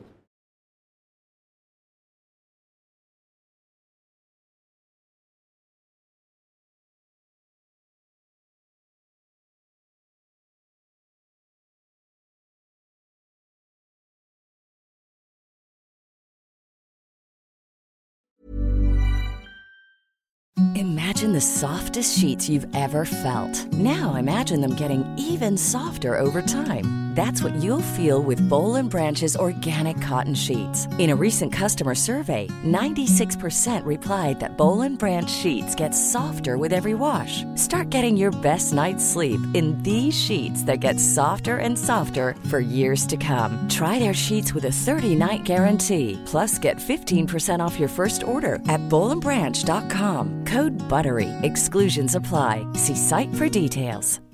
Hi, I'm Daniel, founder of Pretty Litter. Cats and cat owners deserve better than any old-fashioned litter. That's why I teamed up with scientists and veterinarians to create Pretty Litter. Its innovative crystal formula has superior odor control and weighs up to eighty percent less than clay litter. Pretty Litter even monitors health by changing colors to help detect early signs of potential illness. It's the world's smartest kitty litter. Go to pretty litter dot com and use code ACAST for twenty percent off your first order and a free cat toy. Terms and conditions apply. See site for details.